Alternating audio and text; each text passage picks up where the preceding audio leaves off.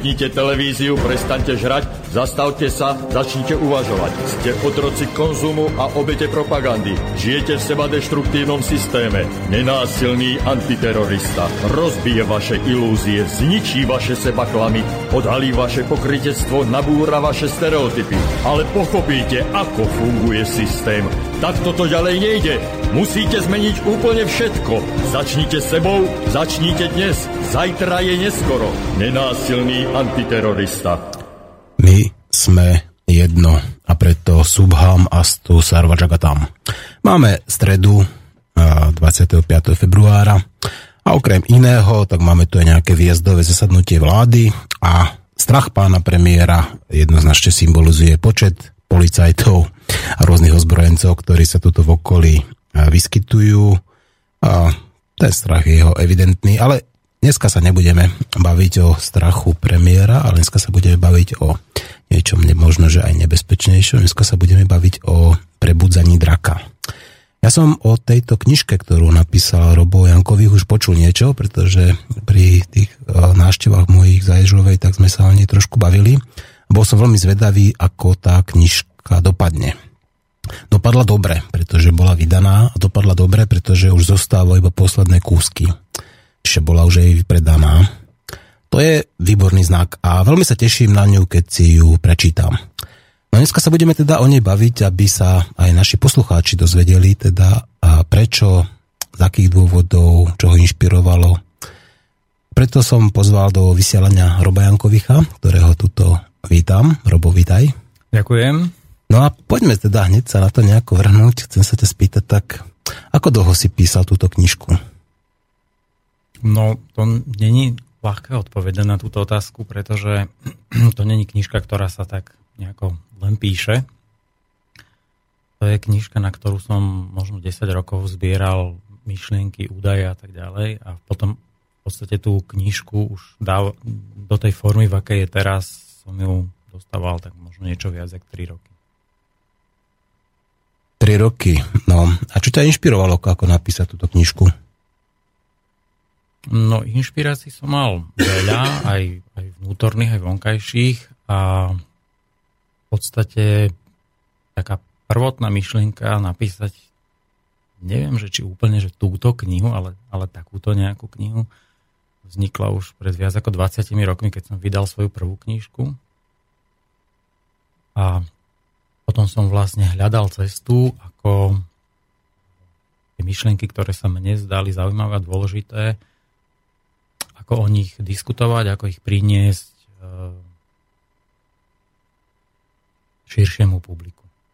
Mm-hmm.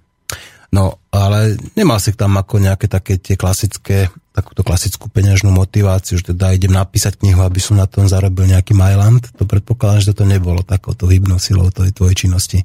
Nebolo, lebo mám nejaké skúsenosti už a viem, že dneska sa na knihách moc, veľmi nezarába. A mm-hmm. pokiaľ, pokiaľ autor není nejaký veľmi známy a vychytený.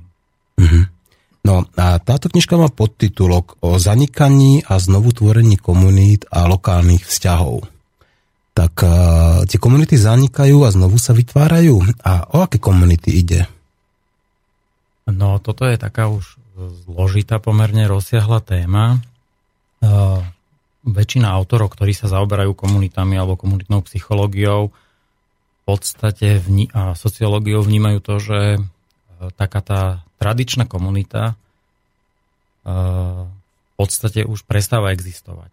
A tak ako to ja vnímam, tak prestáva existovať komunita v takom tom zmysle, že eh, existujú nejaké kvalitné sociálne väzby. To znamená, že keby prestali existovať inštitúcie, tak eh, my ako, ako spoločnosť, respektíve spoločenstva, ktorú tú spoločnosť tvoria, tak sme schopní aj bez nich fungovať a zabezpečiť si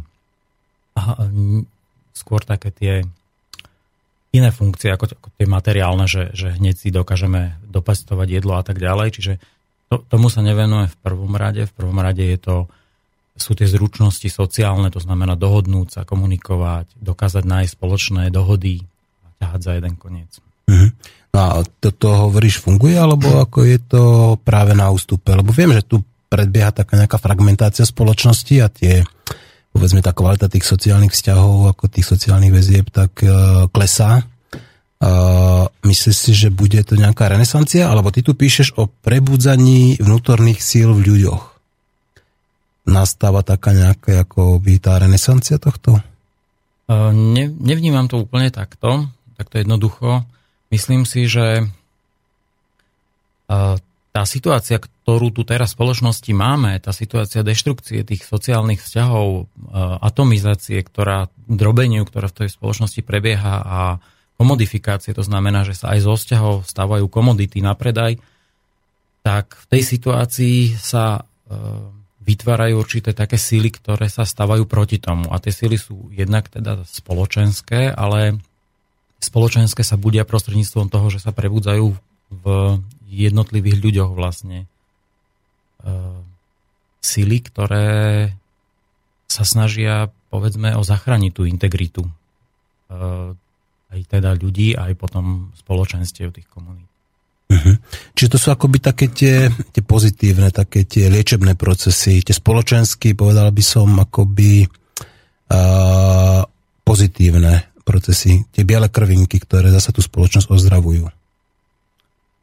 No, ja to takto až nevidím, ale, ale je, to, je to niečo, že vlastne každá minca má svoj, svoj rúb, každá, uh, každý smer, kam smeruje tá spoločnosť alebo ten systém, tak vlastne uh, vytvára nejakú protiváhu proti nemu. A toto ja vnímam ako, že je tá protiváha. Tá protiváha, no tak áno, však v podstate aj ten samoliečiaci proces, tak to je zasa protiváha ako tých negatívnych, povedzme to je to isté chorobné, tie patogény, a potom máme také tie biele krvinky, to sú také tá protiváha, to znamená tie liečiace, ktoré sa snažia zasa vytvoriť tú rovnováhu ano? uh-huh. v tom ja... organizme. Keď bereme ako organizmus, ako by ten celok. Hej, ja vnímam tú protiváhu to, čo tie biele krvinky robia, nie ako is, oni uh-huh. samotné. Uh-huh. No ty sa dotýkaš o svojej knihy, knihe teda ako veľmi zaujímavých a veľmi dôležitých tém, napríklad strata významu slova, exploatácia, unifikácia jazyka. A Prečo napríklad sa dotýkaš takýchto, dôle, takýchto hlbokých tém? Ako vnímaš, že tuto už nastali nejaké vážne akože posuny? Že treba sa tomuto venovať? Uh, ja z môjho pohľadu áno, ja to veľmi aj niekedy bolestne pociťujem, ako sa jazyk dneska deformuje, ako sa používajú vlastne latinské, anglické pojmy namiesto krásnych slovenských slov. A, ale čo ešte zúfalejšie sú také tie jednoduché skratkovité monológy, alebo teda dialógy, ktoré sa podobajú takým tým dialogom z, zo seriálov a tak ďalej. Takže to, toto je niečo také, čo s, no, s čím mám záujem ja vlastne nie, niečo robiť, aby sa to nejako posúvalo, aby sme minimálne si začali byť týchto procesov vedomí viacej. Uh-huh. Menia sa významy slov podľa teba? Určite. Jednak sa menia významy slov a jednak uh, to je proces, ktorý ovládajú ľudia, ktorí chcú nejak sa, byť, sa presadiť v tomto svete, je, že sú zámerne menené slova. Takým príklad uh, vlastne bol uvádzaný, že keď bol Berný úrad, keď sa daňový úrad ešte volal Berný úrad, tak ľudia nechceli, aby im bral brali veci, brali časť ich príjmov, tak eh, a bol s tým problém, tak premenovali Berný úrad na daňový, ktorý už neberie a tým pádom dokázali vlastne spokojnejšie, ľahšie vyberať tie dane, brať ich. Mm-hmm. No a čo hovoríš napríklad na zmenu významu takého najzákladnejšieho toho, toho spoločenskej jednotky rodiny? Teraz sme mali referendum neúspešné o rodine a už aj tam prichádza k nejakému asi posunu toho štandardného významu, keď rodina už nie je tak, ako sme to vnímali po generácie e, prirodzene, to znamená otec, mama a deti, ale zrazu už akoby do tej rodiny sa dostávajú povedzme tí partnery rovnakého pohľavia alebo partnerky rovnakého pohľavia a zrazu už tam vznikajú tie rodiny umelo, to znamená adoptovaním napríklad detí. Aj v tomto vidíš taký ten posun e, významu slova? No to je jednoznačné, že aj v tomto sa ten význam posúva, akorát e, ten celý proces, to, čo sa deje, oveľa zložitejšie tým, že napríklad Erich Fromm hovorí o tom, že v určitom čase, v určitej zrelosti vlastne dospieme k tomu, dospieme k tomu, že si predefinovávame rodinu. Znamená, že je to aj ako keby vývojový proces každého z nás a že z tej pokrvnej rodiny sa na, predefinovávame na takú rodinu v úvodzovkách našich uh, takých spriaznených duší, ľudí, s ktorými si rozumieme. Hej.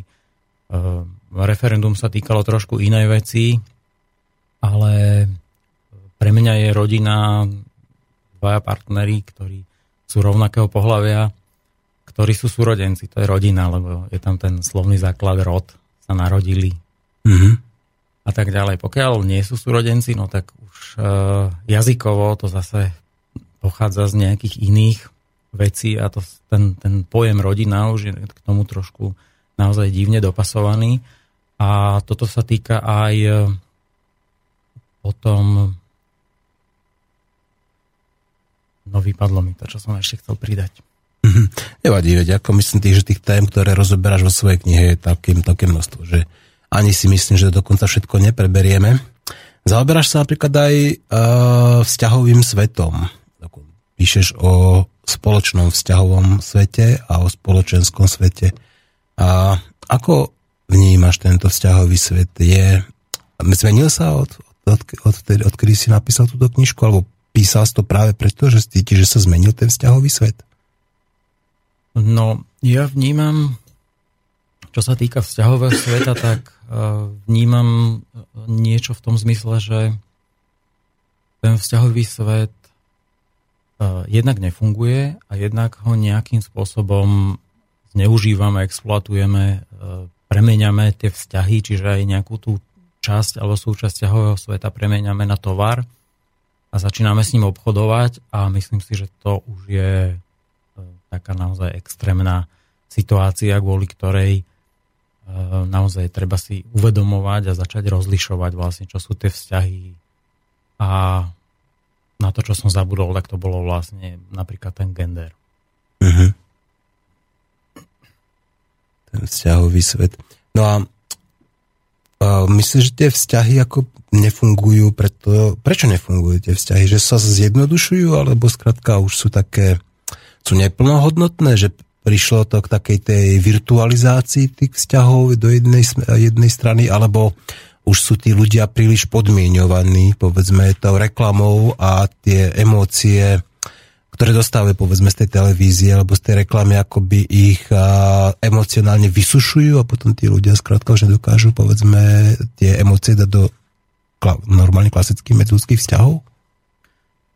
No, ťažko povedať tak nejako jednoducho na túto otázku, ale ja to vnímam hlavne tak a taký citát, jeden z hlavných takých myšlienok vlastne tej knižky je, že ľudia začínajú byť používaní a veci milo, milované. Takže uh, skôr ide o tú neadekvátnosť v tých vzťahoch, že uh, dokážeme humanitárne bombardovať a, a to, to sa týka aj toho jazyka, ktorý vlastne tú adekvátnosť tých vzťahov nejakým spôsobom legalizuje a robí ju dobrou a tak ďalej. Ale jedna z základných vecí, e, ktorej sa tak nejak myšlienkovo venujem, je vlastne sloboda, také zlaté tela slobody, ktoré sme si vytvorili, ktorému sa v dnešnej dobe klaniame. A s tým súvisí to, že my tú slobodu nadradíme čomukoľvek inému, e, vzťahom s inými ľuďmi a z toho potom vzniká to, že, že vlastne tie vzťahy prestávajú byť vzťahmi, začínajú byť niečím, čo neviem ani, ako by som to nazval. Uh-huh. A vedia vôbec ako súčasní ľudia, čo je to sloboda? Nie je to zase iba nejaká taká ilúzia, ktorá im je, dá sa povedať, dáva nakrmená veľkou lyžicou práve z tej televízie alebo z tých mass médií? No, asi chápem, kam smeruješ to otázkou a do istej miery je to tak, ako si to povedal, myslím si. A do istej miery je to niečo, čo je človeku prirodzené, ale, není defo- e, ale vlastne tá spoločnosť dneska deformuje ten obraz a toho vyjadrenie toho, čo to je. Takže e, tá prirodzenosť a hlavne profesor Zimbardo o tom veľmi pekne hovorí, tá sa môže v, proste v dobrých podmienkach prejaviť ako, ako tá prirodzená, dobrá, pomáhajúca prirodzenosť a v tých zlých podmienkach práve sa môže prejaviť ako sebeckosť alebo, alebo ubližovanie druhým. Mm-hmm. No, správne si povedal tú sebeckosť, že toto je akoby tá individualizácia, ten egoizmus, to sebectvo napríklad, ako je takým tým jedným z tých hnacích prvkov ako súčasnej spoločnosti, kde sa stále snažia tí ľudia, ako respektíve tí povedzme tí marketéri napríklad, alebo aj politici, ako hovorí, že toto je práve tá sloboda, keď človek dokáže proste, že si neviem, že si kúpi čo, červené auto a modrú sedačku a skratka, že toto je presne tá sloboda, že si môže on sám takto vybrať. A ako ty vnímaš slobodu? Podľa teba, čo je sloboda? No, to už je taká filozofická otázka, taká hlbšia. Ja som sa dlho zaujímal takým, takým pojmom, že čo to je vnútorná sloboda. A jedna z vecí, ktorá mne pomohla vlastne tú vnútornú slobodu, teda takú tú hĺbšiu slobodu chápať, je knižka od e, Richarda Rora a tá vyšla pod názvom, že Slobodný od slobody. Takže, takže to je jedna podľa mňa taká kľúčová vec, že my sa od toho pojmu slobody, od toho, od, toho, od tej našej predstavy slobody potrebujeme do istej miery oslobodiť, aby sme naozaj mohli byť slobodní. No, to... Ako no, myslíš, že skôr sa zbaviť povedzme takých tých stereotypov, také, ktoré nás zväzujú, ako, alebo takých tých a, ilúzií, ktoré, ktoré máme v hlave a ktoré nás a, akoby tiež zväzujú, aby sme si uvedomili, čo to tá sloboda je? Áno, aj ja si myslím, že, to, že tam ide o to, že tá, my máme na tú slobodu taký pohľad, taký zjednodušený, skrátkovitý, ktorý často sme si sami nevytvorili, nepochopili, ale sme ho od niekiaľ prijali. A to, to chce, myslím si, že by bolo dobre, keby tam vlastne to prešlo nejakou zmenou, aby sme si viacej boli vedomí toho, že prečo to tak vnímame, prečo si to tak myslíme. A tým pádom, keď si toho budeme aj viac vedomí, môžeme si to viacej vážiť. Dneska slobodu považujeme za niečo úplne základné, čo máme mať, dokonca takú úplne šialenú slobodu súkromne vlastniť všeličo. Mhm, a, to, to, je, to je sloboda, keď môžem niečo vlastniť? No, je to taká predstava, že to je jedna z tých slobod, ktoré máme a do značnej miery ju rôznym, rôznym spôsobom nadraďujeme a ja v knižke sa snažím vysvetliť aj toto, že je to veľmi veľká mm, a taká smutná ilúzia, pretože mm-hmm. keď štát alebo korporácie chcú niečo s vašim vlastníctvom, tak uh, E,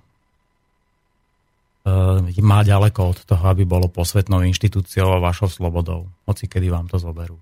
Mm-hmm. No, to je taká tá najmoderná mantra, kde sa hovorí, že no, povedzme, že posvetnosť vlastníctva je nedotknutelná a tak ďalej, že vlastníc, skrátka, že to je už podľa filozofie, neviem, ako takej tej staršej, že to je skrátka ako základom, povedzme, celej tej našej spoločnosti to právo ale zabúda sa samozrejme na tie filozofické základy, kde začal práve o tomto hovoriť John Locke a neskôr Adam Smith a kde sa vytrhávajú z kontextu iba nejaké časti, časti tej ich filozofie, ktoré sa hodia. A že sa nepozerá na to komplexne, že oni už vtedy hovorili o tom, že to nemôže byť, že to neplatí napríklad v prípade peňazí, že tam musí byť splnená ešte jedna veľmi dôležitá podmienka a to, že musí zostať dosť aj pre ostatných. Mm-hmm. To sú veľmi zaujímavé myšlienky. Pre mňa je podstatná ešte taká vec, ktorú k tomu dodám, je, že ak nejaké právo má existovať, tak e, sa musí dodržovať. V momente, že nám je všetkým tvrdené, že naše súkromné vlastníctvo je posvetné a potom niektorým z nás štát e, súdy, korporácie alebo kdokoľvek proste nejaké veci zoberú, tak e, vlastne týmto sa to nedodržuje a spochybňuje sa celá tá idea, ktoré teda si myslím viac ideou ako skutočnosť. Áno, veď tam potom narážame e, proste na takéto, že zrazu ten väčší majetok má väčšiu váhu a už tam není taká tá spravodlivosť, že tam v podstate logicky vždycky tí väčší, to znamená tie korporácie alebo také tie finančné skupiny banky, tak ako by zrazu už to právo sa vždy ohýba v ich prospech. A tam už zrazu vidíme, že aha, tak tá sloboda až taká slobodná nie je, pretože ja som malý a ja skrátka nemám, nie som tak slobodný ako tí, ktorí sú väčší. Dobre, a píšeš tu jednu kapitolu o neprimeranosti súčasných vzťahov. Prečo sú, v čom považuješ naše súčasné vzťahy za neprimerané? No, to už som spomenul, to je vlastne to, že tie vzťahy k ľuďom e, často už začíname považovať za tovar alebo za niečo samozrejme a stratili sme k tomu úctu a naopak vyvíjame si, vytvárame si vzťahy k neživým veciam, k autám a neviem akým veciam, ktoré nám tak pekne pohľadia ego, že máme niečo super. A vlastne tie vzťahy sa nedajú tak odmerať, takže tí ľudia, ktorí nemajú pekné auto, nemajú pekný dom, nemajú super prácu a nemajú veľa prachov, tak, nemusíme, tak na nich nevidíme, že majú super vzťahy. Respektíve môžeme to vidieť, keď to chceme vidieť, sme dlho s nimi a vnímame ich pokoj v tvári a v duši. Ale to není niečo, čím môžeme zrýchliť e, z nula na stovku za pár kratučkých sekúnd. Mm-hmm. Ono to je možno spôsobené aj tým, že vlastne teraz na médiá hovoria, že koho máme milovať, koho máme nenávidieť, koho máme počúvať, koho si máme vážiť napríklad, že kto je dobrý, rodinný, povedzme, miláčik a kto to skrátka je všetko v poriadku a kto zasa nie, kto je nejaký záletník. Čiže akoby tí, tie médiá už vytvárajú obrazy o ľuďoch a pritom často sú to len nejaké tie imaginárne alebo fiktívne obrazy. A nevidíme pod povrch, pretože tie médiá to vždy podávajú tak, ako treba alebo ako chcú. Ale teraz tuto som práve zachytil jednu krásnu kapitolu. Ty si už čas jej spomínal, ako je veľmi krátka, ale to musím prečítať.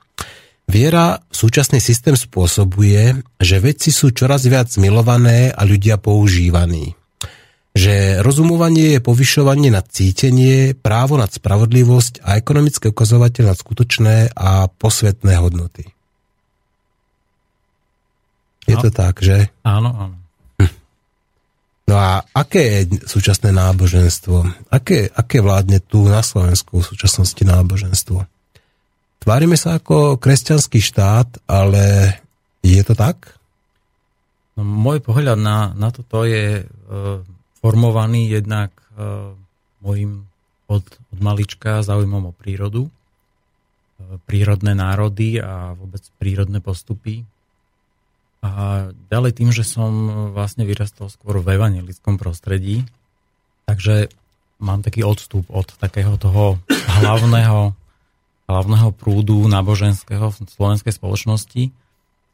A takže, takže to je taká jedna stránka veci, ktorá jednak hovorí o tom, že do istej miery máme a uznávame mnoho, mnoho kresťanských hodnôt roz, rozličným spôsobom a aj kresťania sa medzi sebou prú o mnohých z nich.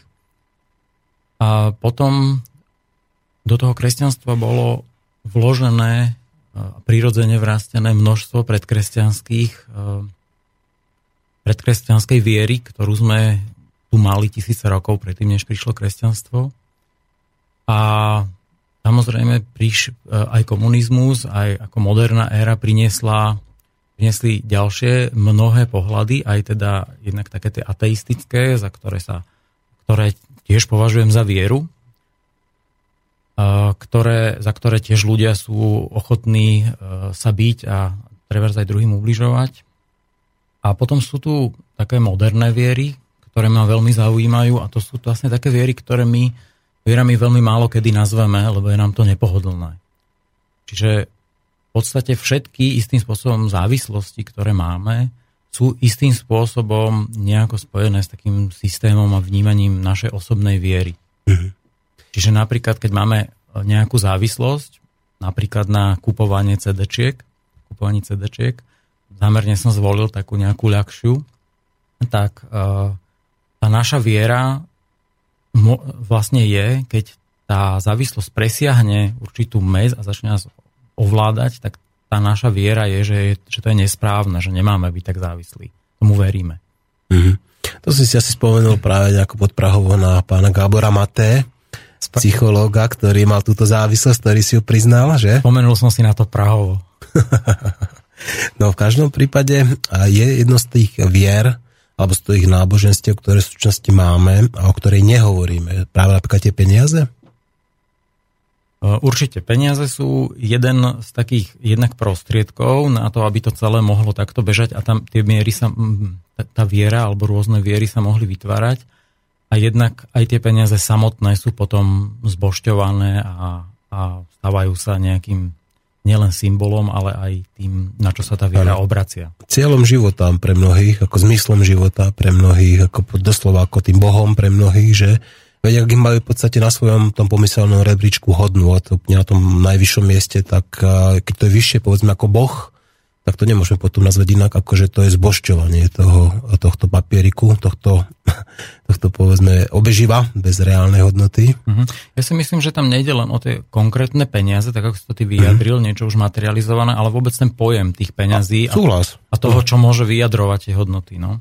Ono, tak uh, vieš, to, o, hovoriť o, o hodnotách pri peniazoch je veľmi komplikované, lebo veď uh, ako by si hodnotil, uh, ako majú v skutočnosti reálnu hodnotu. Uh-huh tam budeme z hľadiska ekonomického, filozofického alebo z akéhokoľvek iného hľadiska budeme v podstate náražať vždycky ako na, na zdravý rozum. To, keď to nie je ničím kryté a je to vyrobené v podstate zo vzduchu, tak keď tu máme dlhy iba v derivátoch 10-násobne previsujúce HDP celej zeme, tak sa spýtam, ako chceme hodnotiť niečo, čo sa v podstate nedá nejakým spôsobom hodnotiť. Mm-hmm. Dobre, Robo. Ja, ja by som len povedal, že ja sa snažím veci hodnotiť aj tie peniaze podľa takej prospešnosti pre nás, že čo nám prinášajú. A podľa tohto kritéria tie peniaze nevychádzajú vždy úplne dobre. No tak keď spôsobujú 90% násilných trestných činov alebo trestných činov kriminálnych, tak, eh, tak není náhodou lepšie ich odstrániť a tým pádom znižíme o 90% kriminalitu? Oni by sa objavili zase nejaké iné veci, ale pretože to je v ľudskej prírodzenosti, podstatné je podľa mňa tomu čo najviac e, porozumieť a, a aktívne hľadať tie iné možnosti a ich odskúšavať. Samozrejme, určite, ako zasa držať sa dogma, dogiem nejakých a tých, e, povedzme, tých nesprávnych mantier, tak to vždycky každú spoločnosť viedlo v podstate do slepej uličky alebo práve k tomu úpadku a to, že tu ten úpadok sa okolo nás e, pomaličky akože ukazuje čoraz viac, tak e, to je fakt. Áno, pre, preto som aj veľkú časť knihy venoval práve aj týmto ekonomickým a takýmto uh, alternatívno alebo doplnkovom menovým veciam, ktorým sa tiež už dlho venujem. Uh-huh. No, uh, patrilo by sa zahrať si pesničku, takže uh, zahráme si pesničku a po pesničke budeme pokračovať ďalej, dobre? Jasné.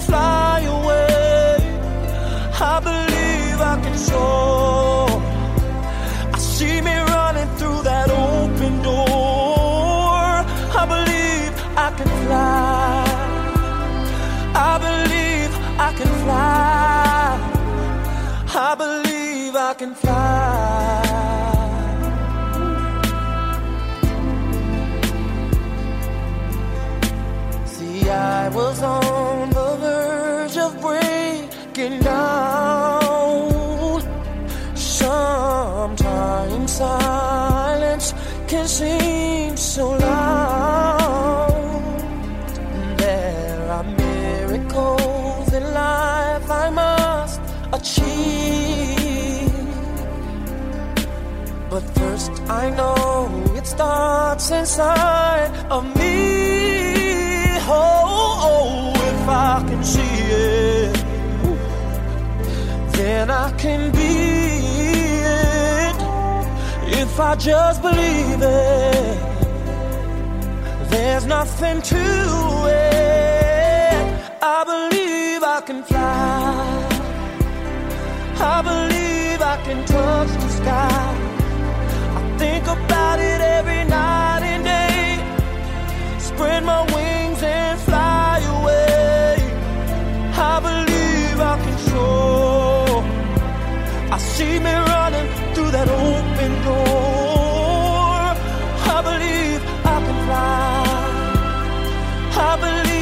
can fly. Oh, I believe I can fly. Hey, cause I believe in you. Oh, if I can see it,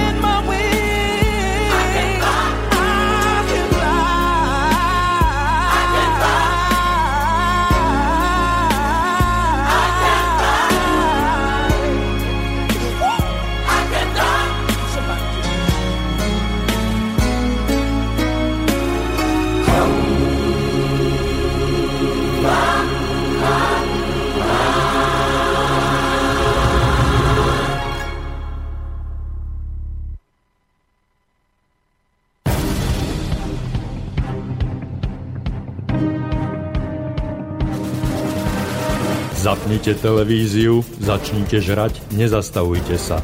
Otvorte si čipsy a pivo. Ste úžasní a vážení konzumenti. Ste kvalitne a pravdivo informovaní. Žijete v systéme, ktorému na vás záleží. Milujú vás banky, potrebujú vás poisťovne, lákajú vás úrady. Milujú vás mobilní operátori. Reklama je pravdivá realita. Dostávate najkvalitnejšie potraviny. Tak nepočúvajte nenásilného antiteroristu. Zabudnite naň.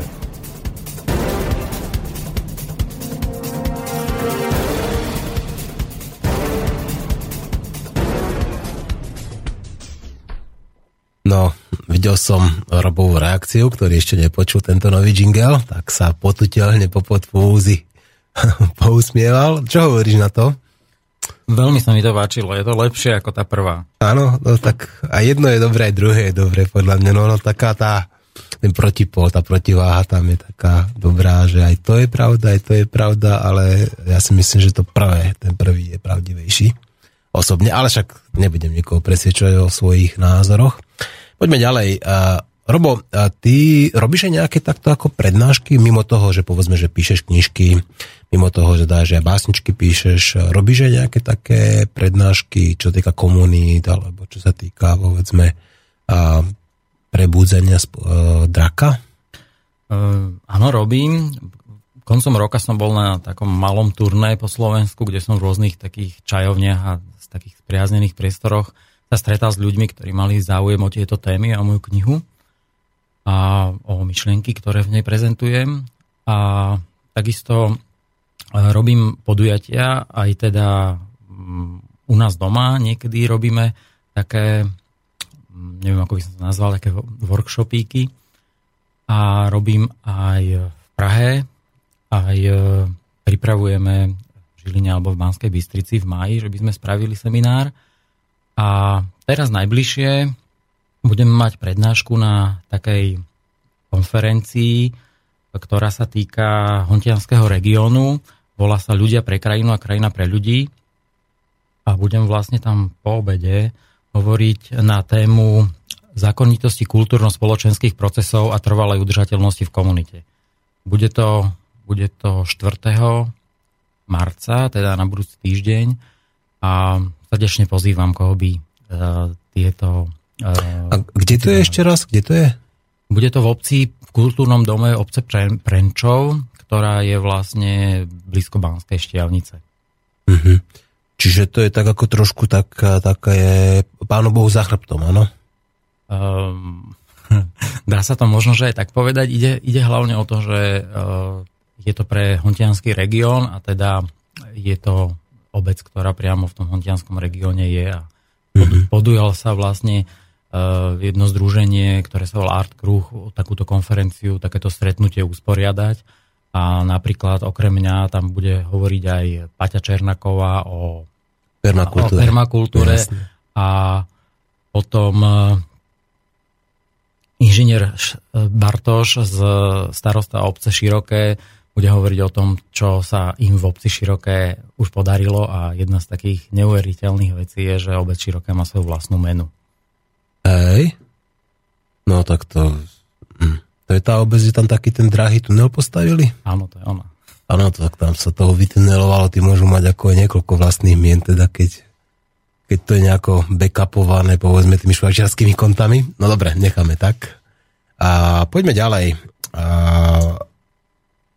píšeš, ďalšia kapitola píše o viere v neobmedzený rast. No, to, to je dneska veľmi dôležitá a potrebná téma, vlastne ku ktorej sa dospieva hlavne cez, tú, cez, tie, cez to materiálne obmedzenia, ktoré nám poskytuje to prírodné prostredie, tá biosféra, ktorá je okolo nás. A vlastne také, také otvorenie alebo prekročenie týchto hraníc nám poskytovali možnosti testovania mimo našu planetu. A znovu sa začalo intenzívnejšie hovoriť o misii na Mars a podarila sa už prvá misia na kometu a tak ďalej, alebo teda nie ľudská, ale technická. A sú spoločnosti, o ktorých som čítal, ktoré sa naozaj vážne zaoberajú tým, že by chceli ťažiť rôzne nerasty na kometách a na iných nebeských telesách ja si ale myslím, že to je tak trošku taká, taká hra, také divadielko. Netvrdím, že sa to jedného dňa nepodarí, ale uh, myslím si skôr inú vec, ktorú, uh, ktorú som sa o hraniciach rastu dočítal v knihe Jana Kellera. Jeden citát, ktorý hovorí o tom, že každé, a každý automobil, ktorý dneska vyrobíme, znižuje šance na to, aby naši potomkovia mohli chodiť na bicykloch. no, to je rozumná. Takže hovoriť potom o tých najmodernejších dnešných zbraňových systémoch a letoch na iné telesa môže byť e, naozaj niekde ešte o dosť inde ako vyrábanie nových aut, predspaných elektronikov. A... Mm-hmm. No ja tiež hovorím, že my tu vlastne stávame cesty a dá sa povedať, ako teraz ešte tuto však stavíme už 20 rokov, alebo koľko tu cez diálnicu ako Bratislava Košice ale možno to je nakoniec dobré, že ešte stále nie je postavená, lebo keď už bude postavená, tak možno, že už nebude potreba. Lebo možno, že už budeme hľadať nejaké iné spôsoby, nejakej také menej invazívnej, je povedzme, schopnosti cestovať. Veď vieme v podstate nejaké tie vznášadlá, povedzme, alebo nejaké také tie, dá sa povedať, jednoduché lietajúce, nazvieme to, že stroje alebo fikundácie, Veď to je, to je budúcnosť. Čiže robiť teraz povedzme betónové, asfaltové cesty a tým pádom vlastne sa pripravovať o pôdu, je to kontraproduktívne z hľadiska budúceho, budúcich dopravných prostriedkov. Či? E, toto je podľa mňa dosť taká kontroverzná téma a hlavne ide o to z tej mojej strany, že e, tá pôda sa dneska dosť divne využíva a v momente, že by sme nemali e, pohonné látky na cestovanie po tých diálniciach, tak je veľká pravdepodobnosť, že nebudeme mať pohonné látky ani na cestovanie po tých poliach, tých veľkých strojov, ktoré to dneska robia. Uh-huh. A keby ľudia svojou vlastnou silou a silou koní, ktoré dneska máme na Slovensku, chceli obhospodariť pôdu, ktorú na Slovensku máme, alebo dneska obhospodarenie, tak podľa mňa by dokázali tak možno niečo okolo stotiny alebo dvoch stotín. Takže uh, si myslím, že ten problém je trošku niekde inde ako v cestách a, a v pohybovaní sa. Problém je v tom, aby sme mali čo jesť. No to, že Slovensko nie je samozrejme potravinovo sebestačné, to už vieme dlhodobo a dokonca nejakí takí tí analytici z nejakých tých, tých čučpajzov ako JNT tak tvrdia, že to je také správne a že to tak skrátka má byť. E, aký je tvoj názor ako samostatne hospodáriaceho uh, farmára? Rolníka. No. Rolníka, no. Uh, môj názor je taký, že pre ten ekonomický systém a zadlžovanie ľudí a závislosť na korporáciách je, to môže byť výhodné, keď sme, keď sme nesebestační a keď sme nesebestační ešte viac ako sme. Ale ja poukazujem ešte na in, úplne iný rozmer a to je ten rozmer, že my nie sme sebestační, teda vyrábame si teraz momentálne nejakých 40% produkcie potravín alebo niečo viac. Uh, pri tom, že naše polnospodárstvo dostáva neuveriteľnú dotáciu od našej planety v podobe energie, ktorá sa pri tom spáli. A nezriedka sa stáva, že tej energie, ktorá sa spáli pri obhospodarovaní výrobe nejakých potravín je menšia, ako sa dá dosiahnuť potom uh, z, tých, z toho, čo sa dopestuje, konkrétne keď sa robí bionafta, tak často sa do, na to vyrobenie tej repky uh, minie viac energie z tých fosílnych palív, ako sa potom z nej vyrobí toho paliva. Uh-huh. Čiže, čiže, čiže toto je úplne iný rozmer, ktorý vôbec nehovorí o tom, že, že na koľko percent sme teraz nesebestační, ale v prípade toho, že by sa k nám z akýchkoľvek dôvodov nedostala ropa, tak uh, my nebudeme, nebudeme schopní byť, alebo budeme schopní byť sebestační mnohí len na promile a niektorí na nejaké percentá. Takže to, ako to teraz je, je zlé, ale je to úplne len smiešne malá e, možnosť alebo situácia oproti tomu, aké to môže byť, ak by naozaj prišlo k nejakým veľkým zásadným zlomom. Chceš to povedať, že sme, celá naša spoločnosť, že je závislá na rope? Je veľmi závislá, extrémne závislá a, a, a tým pádom podriadená vlastne tým, kto nám tú ropu dodávajú. Mm-hmm. Čiže tí, kto nám dodáva tú ropu, tak dá sa povedať, že majú e, možnosť aj priamo ovplyvňovať povedzme teda našu politiku a, a dianie spoločenské naše. Jednoznačne. Mhm. No, sme, tak... sme od toho veľmi, veľmi, veľmi závislí. Ty ako samostatne hospodárací rolník teda si uvedomuje, že neobmedzený rast neexistuje. Prečo takúto základnú vec eh, nechcú pripustiť alebo nechcú v podstate sa o tom baviť povedzme politici alebo ekonomovia? Prečo oni stále rozprávajú iba o raste, o raste, o raste a ako keby si neuvedomovali, že, ten, že stále hovoria ako tú mantru o niečom, čo nemôže nekonečne rásť? Mm, musím sa priznať, že neviem, prečo to naozaj robia mnohí.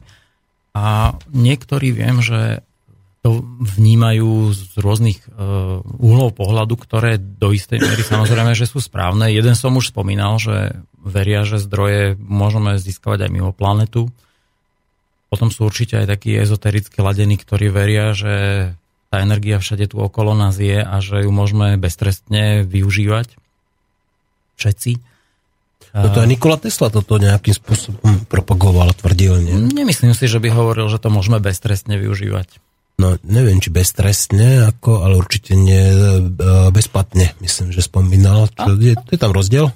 Je tam rozdiel v tom, že beztre, bezplatne znamená, že za to nemusíme platiť, aspoň nie tým, čo poznáme a čo vieme, ale to, že by sme za to potom platili napríklad našimi vzťahmi, ktoré sme už spomínali, alebo niečím iným, čo si my vôbec dneska neuvedomujeme ako komoditu alebo niečo, pretože každá akcia má nejakú reakciu, Takže aj odoberanie energie takýmto spôsobom by určite malo svoj rúb a ten žiaľ nepoznáme. Mm-hmm.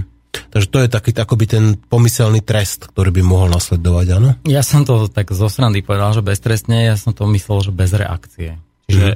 Ja, jasné, no tak tá, tie reakcie, ako, aj keď dá, nazvime to, že to je teda klasická fyzika, tá Newtonovská, ale tá fyzika existuje skutočne nielen uh, povedzme v tej fyzike, ale aj psychológii, samozrejme v sociálnych vedách, to znamená, tam dokonca som už mal jedno alebo dve také tie uh, andragogy, kde sme preberali koherentnú konzistenciu zákonov fyziky a psychológie.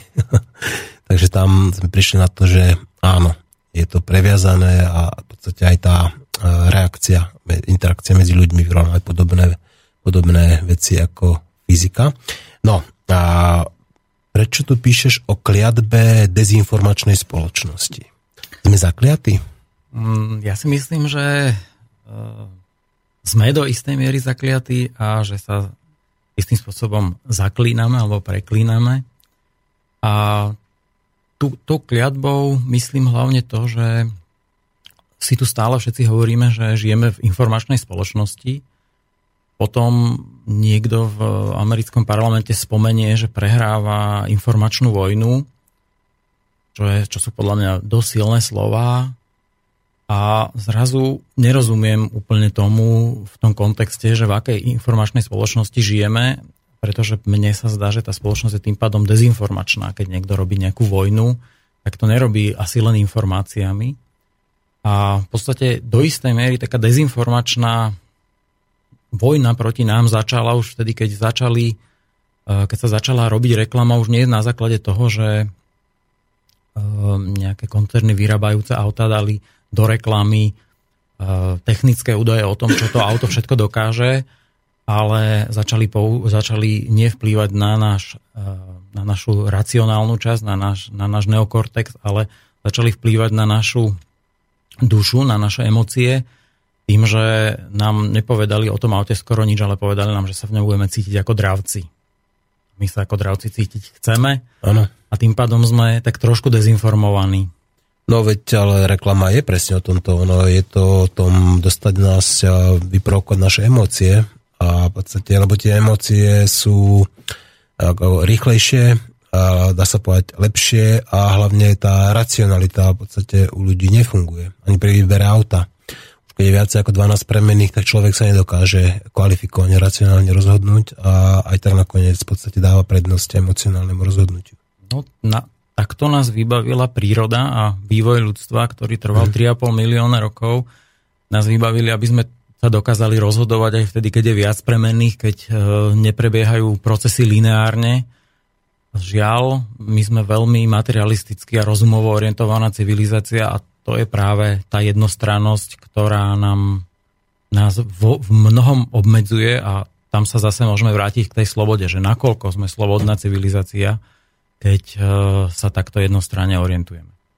No, o tej informačnej vojne, tak to samozrejme to hovoríme my to takmer od vzniku Slobodného vysielača, dokonca máme aj reláciu Informačná vojna, neviem, Boston, možno, že aj hosťom, neviem, či nebol a, si náhodou? Áno, raz sa mi podarilo tam byť. Áno, áno. Vysediaci. Áno, čiže a to, že tu prebieha nejaká informačná vojna, tak toto už dokonca aj tie hlavný prúd, ako aj tie mainstream už pripúšťa, dokonca vieme, že tuto máme nejaké také dva E, tábory akoby, čiže americká inform, informovaná zo strany Ameriky a potom zo strany Ruska a niekde medzi tým sa potáca tá Európska únia, ktorá hľadá samu seba a my sme v podstate súčasťou jej. No ale ty píšeš, že to je kliatba a je teda potrebné nejako tú spoločnosť odkliať a čo urobiť preto, aby sme tú kliatbu tej dezinformačnej spoločnosti zrušili? Eh, ja si myslím, že toto je veľmi spojené práve s tým, čo si tiež kúsoček citoval o tom, že právo a spravodlivosť už eh, nie sú to isté. A ja by som mm, skôr sa na to obrátil z tej strany, že musím, musíme naspäť spojiť právo a spravodlivosť. To znamená, pokiaľ není právne to, čo je spravodlivé, tak eh, v podstate právo sa stalo už niečím úplne iným, otrhnutým od toho, čo my k životu potrebujeme čiže aj nejakú bezpečnosť a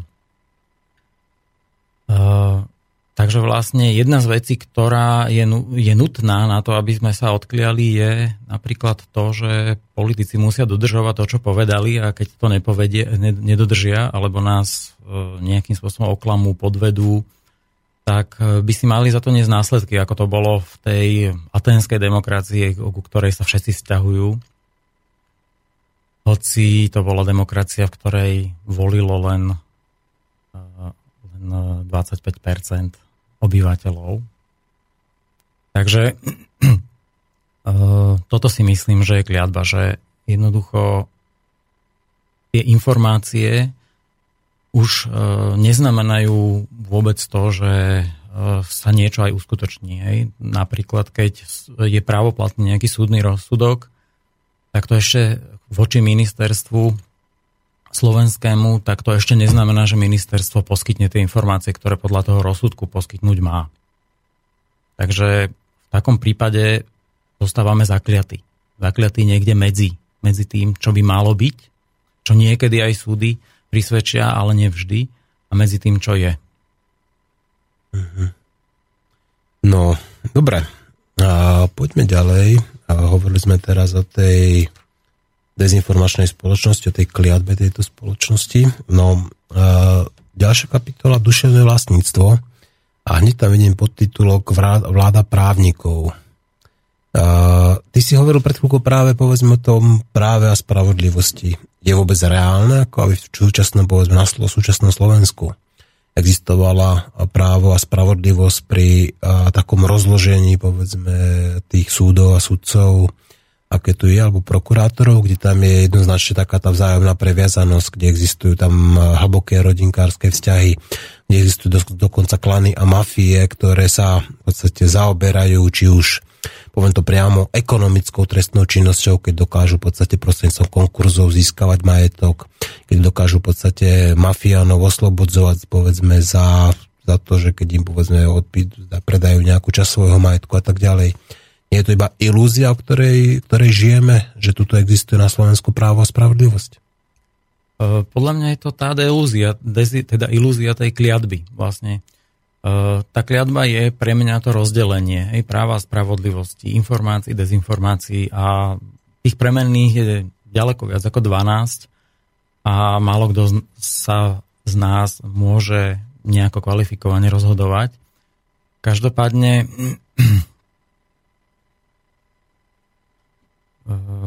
Každopádne si teda myslím, že, že ten systém tak nemôže fungovať, ako si ho popísal. A a ja sa tým ale teda veľmi nezaoberám, pretože ja nečítam noviny a nečítam, nepozerám televíziu, takže o týchto veciach uh, tak do neviem. Ja si práve myslím, že musí, musí sa začať ako keby budovať tá dôvera v niečo skôr od menších celkov. Hej. Hovorí sa tomu, že aj z dola. A preto sa venujem aj tým komunitám, lebo to je taký, taká základná časť, kde tá dôvera uh, aj teda je treba, aby bola, aby fungovala, ale je možné ju tam aj tvoriť. Hej.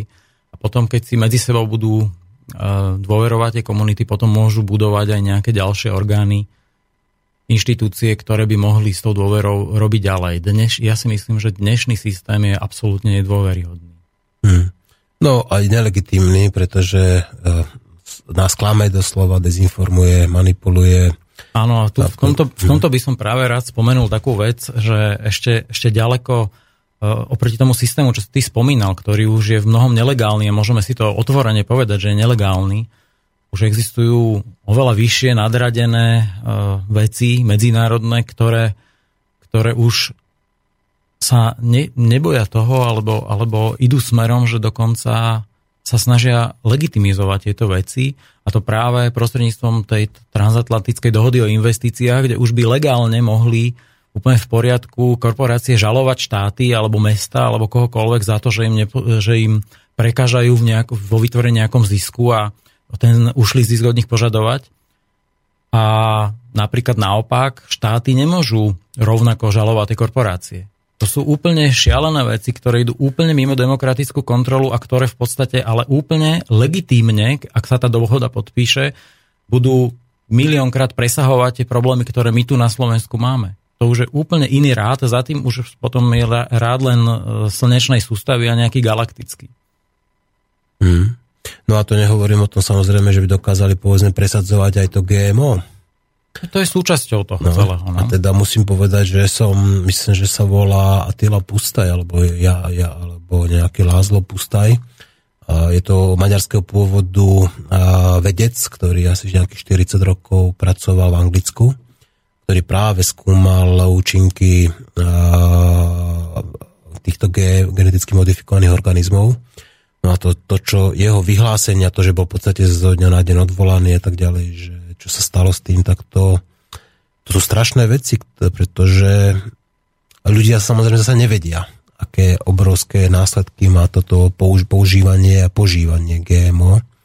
A práve napríklad toto je taká tá súčasť takej tej minimálnej manipulácie alebo dezinformácie, keď ľudia, ľuďom nie je umožnené dozvedieť sa o tomto pravdu. A zaujímavé je, že na Slovensku, ako e, na Slovensku je to povolené. Pritom v Nemecku zakázané, v Rakúsku zakázané, v Maďarsku to vypálili úplne všade, ako dokonca to ako e, spálili. V Polsku zakázané. Teraz na Ukrajine to povoľovať, ale rozmýšľajte prečo, že?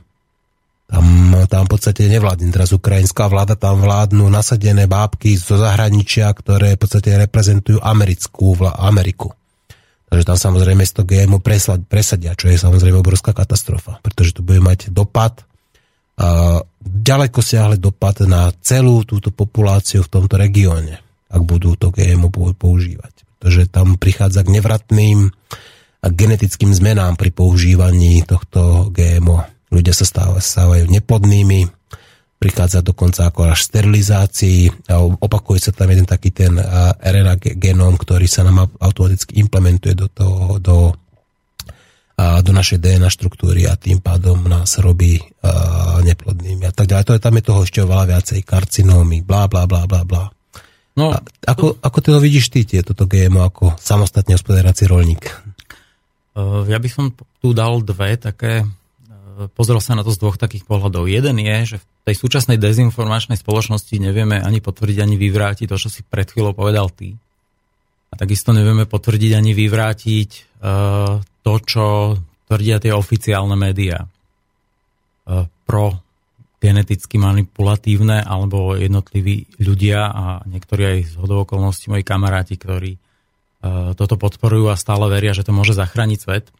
Akože podporu GMO? Áno, áno. A myslia si, že to zachráni svet? A ako? No, údajne práve tým, že je lacnejšia tá výroba, alebo netreba používať toľko chemikálií, ale ja som už čítal o štúdiách, ktoré hovorili, že na nie, vďaka tej prirodzené, tomu prirodzenému prispôsobeniu už tých škodcov a parazitov na tých rastlinách tak, že už bolo na niektorých poliehnutné použiť dokonca 105% pesticídov oproti e, alebo teda chemických e, látok oproti bežnej produkcii. Takže už si myslím, že je dostatočne spochybnená aj táto vec, keď samozrejme nie v celej šírke.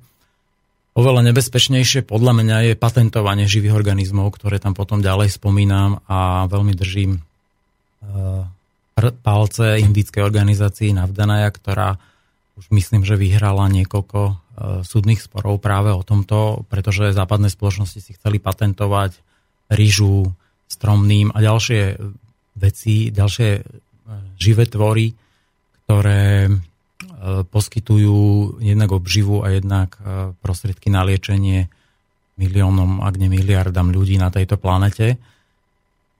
A, ale druhá vec, ten druhý pohľad, o ktorý chcem spomenúť, je to, že ja ako polnohospodár e, kvôli tomu, že existujú nejaké obchodné dohody a obchodné tajomstvo, sa nedozviem o tom, že na hranici môjho pozemku e, niekto pestuje geneticky manipulovanú kukuricu. Mm.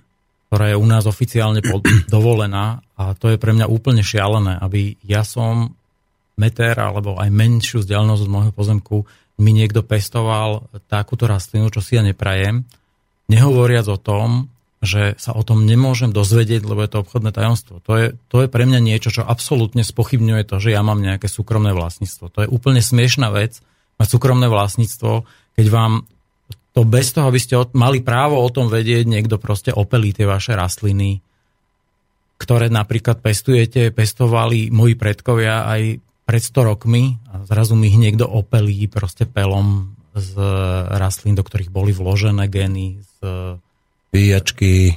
Z, z, hej, zo živočichov a rastlín, ano. ktoré nikdy neboli uh, v potravinovom reťazci ani mňa, ani mojej rodiny, ani ľudí. Hm. No a potom ťa ešte zažalujú, že ty si akoby neoprávnene získal ich produkt, ako že ten, tu, ten produkt a tým pádom ešte akoby ty si bol vinný. Tak nehovorím, že to deje u nás, ale viem, že v Amerike takéto súdy prebiehali a takýmto spôsobom likvidovali tých malých nezávislých farmárov, že ich obvinili, že používali bez toho, aby mali kúpené licenciu alebo kúpené semeno ich produkty.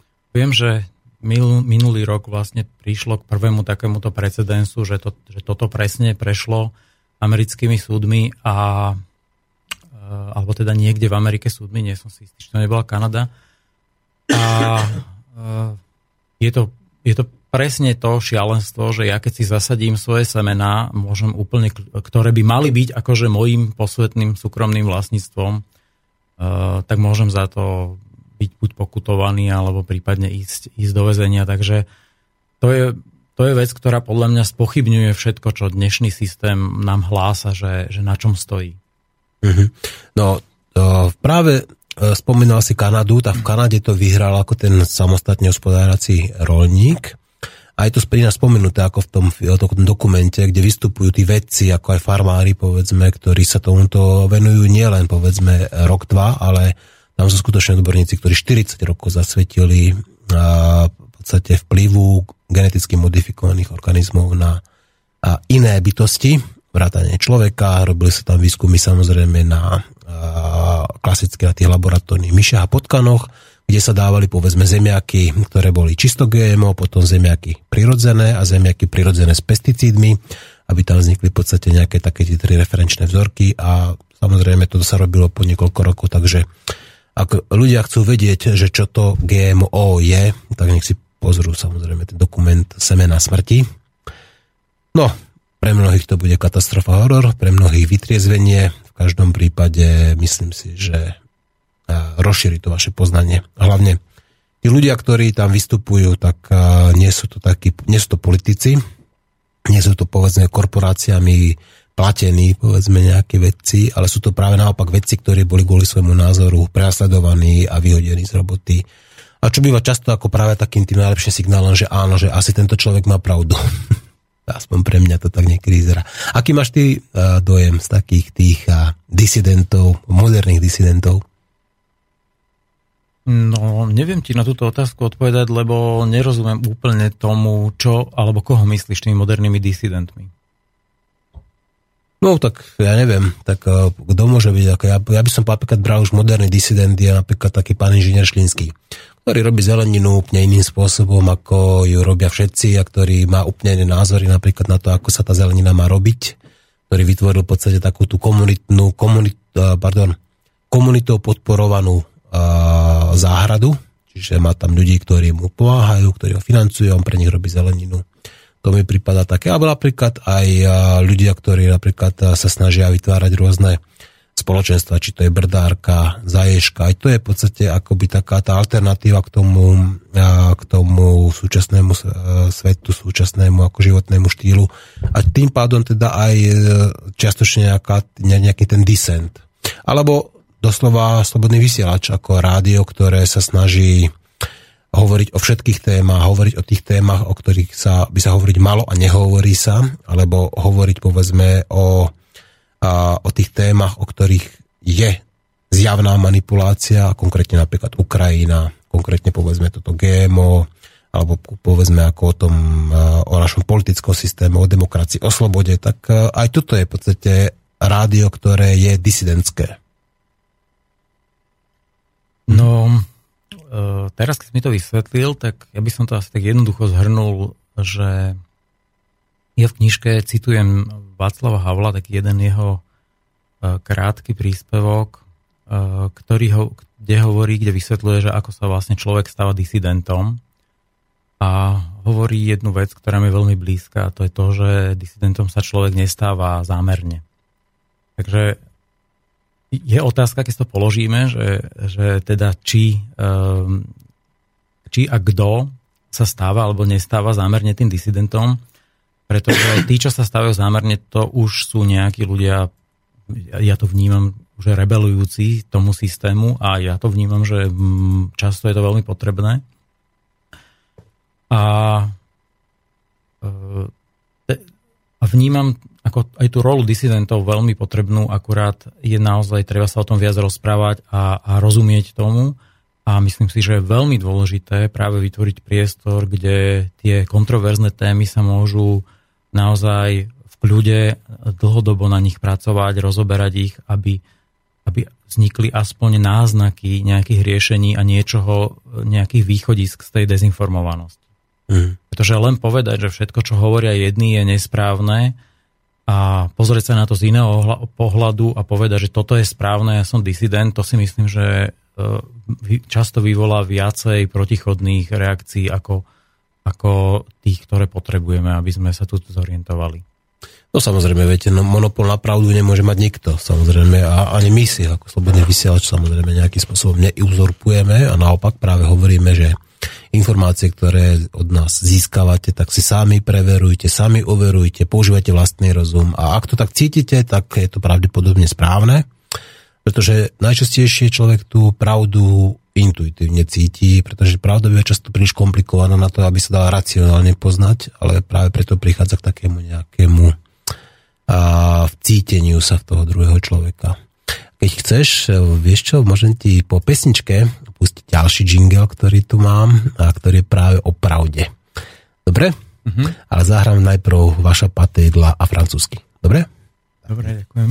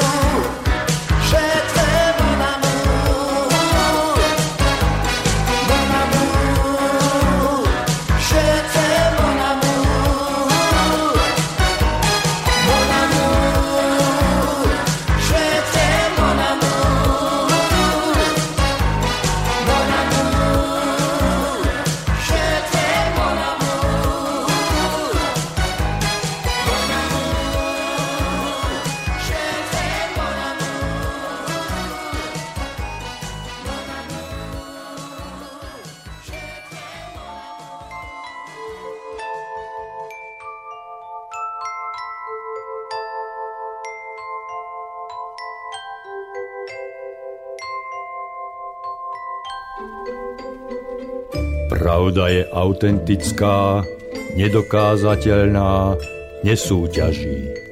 Pravdu musíte prijať. Lož zostane lžou, aj keď jej veria všetci. Pravda zostane pravdou, aj keď jej neverí nik.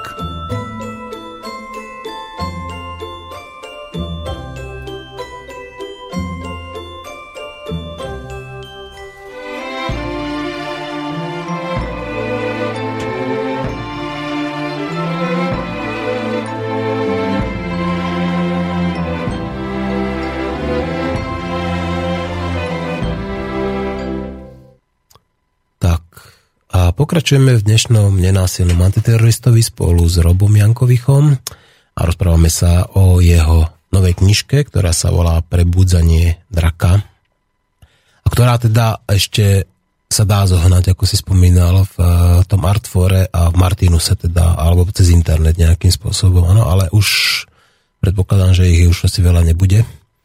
A ty v knižke píšeš o kliatbe demokracie, to je akoby nejaká ďalšia kliatba, ktorú tuto už v tejto, v tejto knižke vnímam, lebo je tu kliatba dezinformačnej spoločnosti a teraz kliatba demokracie. V čom je tá demokracia prekliata? Zase nejde o to, že by bola prekliata demokracia. Je to zase mm, taký, taká časť vlastne tej kliatby dezinformačnej spoločnosti, pretože sme do značnej miery dezinformovaní o tom, čo toto demokracia je málo kto z nás rozumie, ako tá demokracia vznikla a ako v tých e, Atenách to bolo. A aký je to veľký rozdiel oproti tomu, že my dneska ne, nie len, že nedokážeme toho politika nejakým spôsobom postihnúť v rámci tých demokratických, e, v rámci tej, v rámci tej demokracie, ale dokonca, dokonca nedokážeme ho ani odvolať, čo už je úplne absurdné.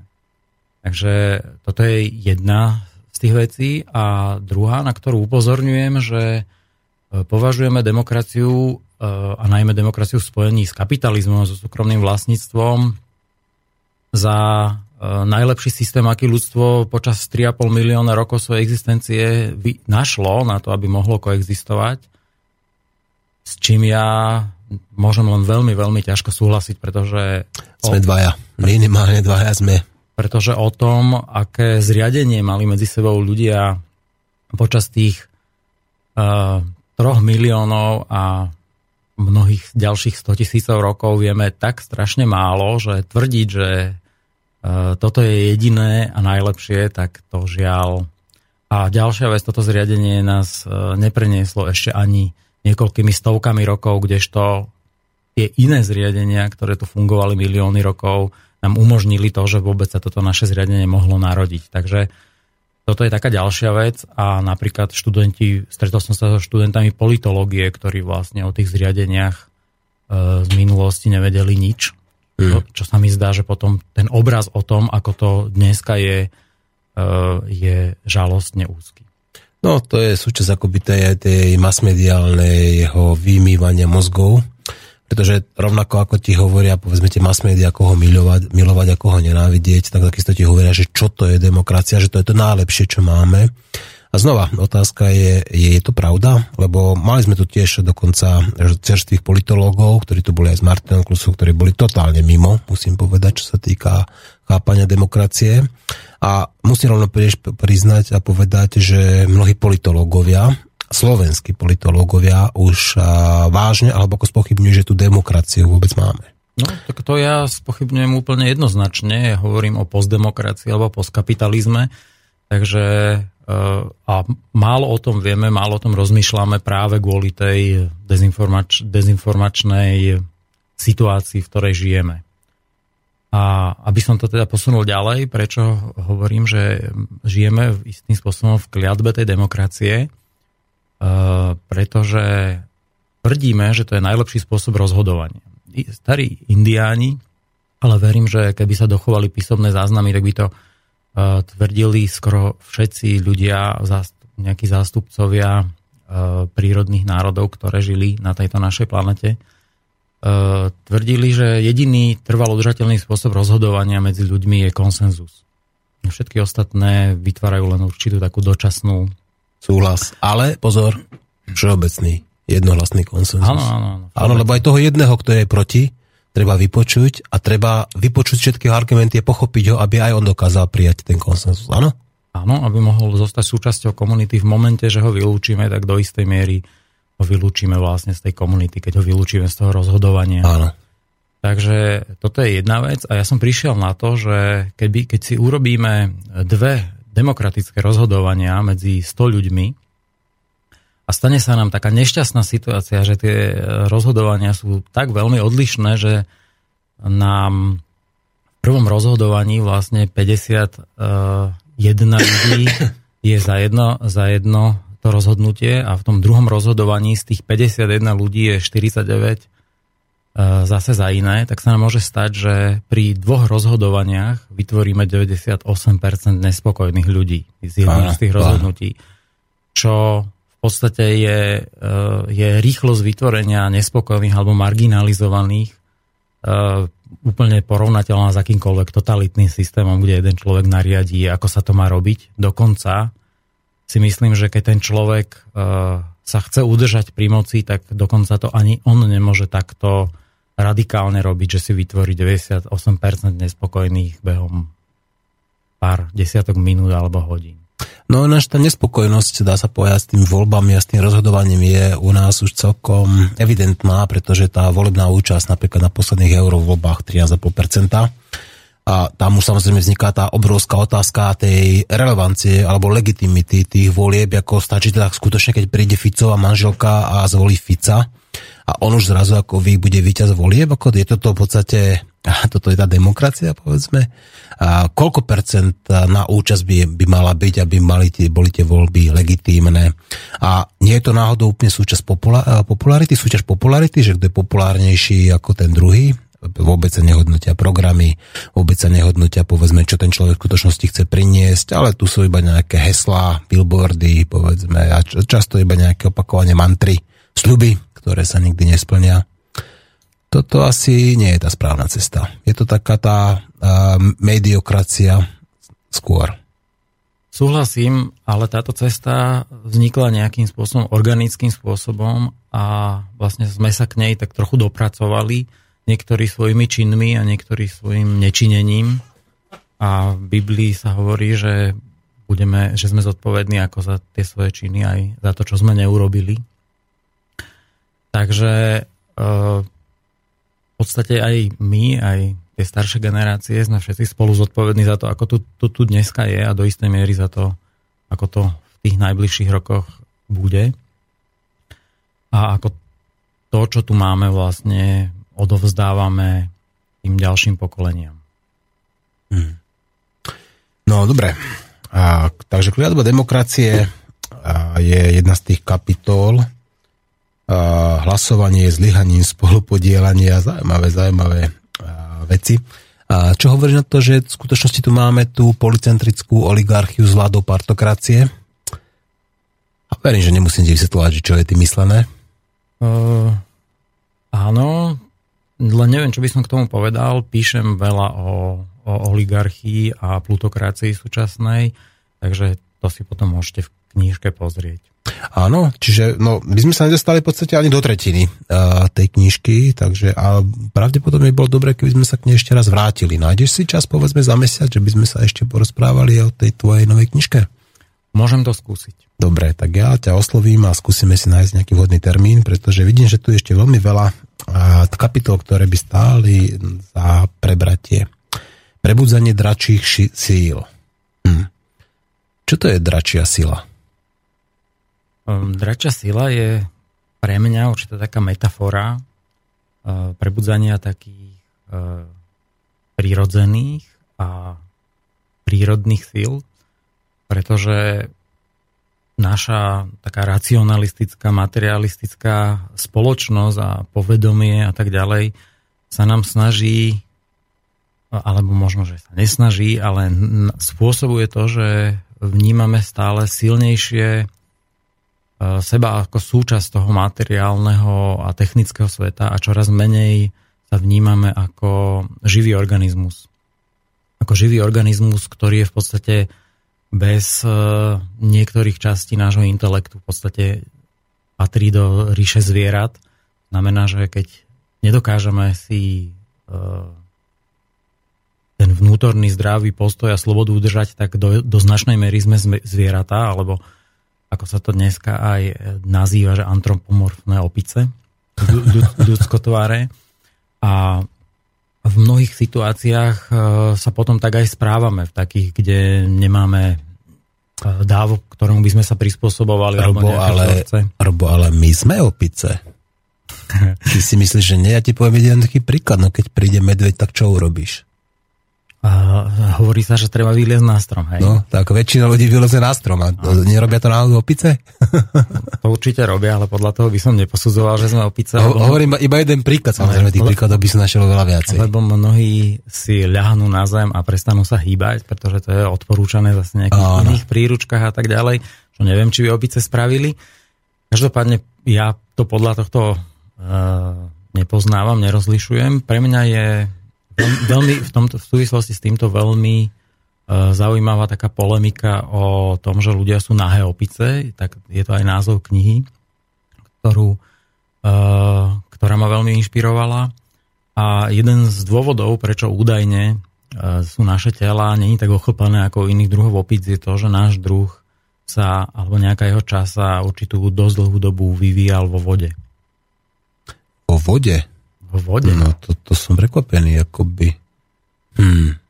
O tom, a vieš to nejako bližšie vysvetliť? Ako, U, údajne ľudské telo, uh, na ľudskom tele sa dá nájsť asi 300 prispôsobení životu vo vodnom živle.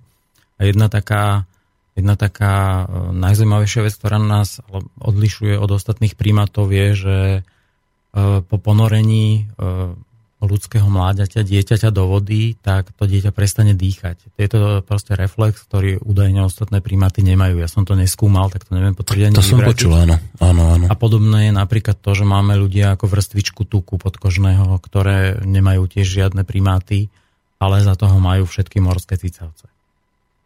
Zaujímavé. No a to, prečo sa nám potom nevyvinuli žiabre? Žiadnym morským cicavcom sa nevyvinuli žiabre. Tak nechoďme v tejto téme ďalej. Aha, morské cicavce, rozumiem. Čiže nejaké tie mrože, tulene, povedzme dokonca kosatky, áno, veľryby a tak ďalej. Mhm. Dobre, a rešpektujem. No a myslíš si, že každý človek má v sebe nejakú tú dračiu silu? A ako by ju mal v sebe nájsť? E, podľa mňa ju má úplne každý človek, ktorý je živý živý neznamená, že žije len jeho telo, že je v kóme, ale živý, alebo v nejakej forme kómy, ale živý znamená, že žije aj nejaký jeho duch, e, duch duša, intelekt. A to si myslím, že obnáša aj to, že si uvedomuje určitú svoju jedinečnosť, kvalitu, určité možnosti svojho prínosu a prospešnosti pre ostatných. E, I keď to samozrejme by sa dalo z toho filozofického hľadiska roz, roz, e, rozvádzať a, a nájsť aj postoje, ktoré by spochybňovali to, čo vravím. A tá prirodzenosť si myslím, že je úplne v každom človeku a um, umožňuje nám napríklad to, že, dokáž, že nám chutí sladké. Že to je jedna z tých prirodzeností, tých prirodzených prispôsobení, ktoré na tejto planete máme. V biosfére žijú rastliny, ktoré prirodzene nechávali dozrieť svoje plody, aby sa mohli šíriť a udržať e, tak, aby boli chutné, sladké, aby ich mohli e, rôzne druhy zvierat konzumovať a e, ďalej vlastne udržiavať. A prirodzene sa, tak ako u iných druhov zvierat, aj u ľudí vyvinul ten pocit, že sladké je dobré, že je to chutné a vlastne nás to povzbudzuje, nabáda, aby sme tieto sladké veci konzumovali. Iné je už potom, ako to v našej modernej, supermodernej dobe e, sme to urobili, že sme vyextrahovali cukor a dokážeme dneska za hodinu zjesť e, toľko cukru, ako by sme v tých prirodzených podmienkach nedokázali za mesiac. Áno. No, v podstate bola vybudovaná, vypestovaná nejaká ďalšia závislosť a to sa hovorí, že ten cukor je práve droga tých najchudobnejších, kde ten cukor je v podstate práve tako tá jedna z tých ďalších závislostí, o ktorých sa napríklad nehovorí a hovoriť by sa malo.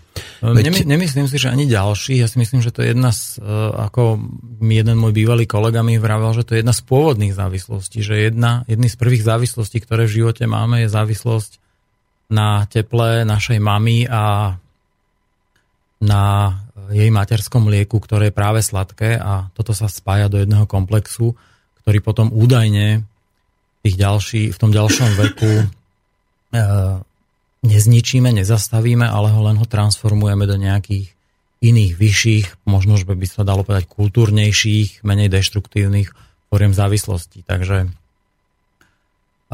toto je príklad niečoho, čo, čo, čím som sa snažil ukázať, že, že tá naša prirodzenosť je určitým spôsobom dračia sila, ktorá sa potom derie za tým, aby dostala to dobré.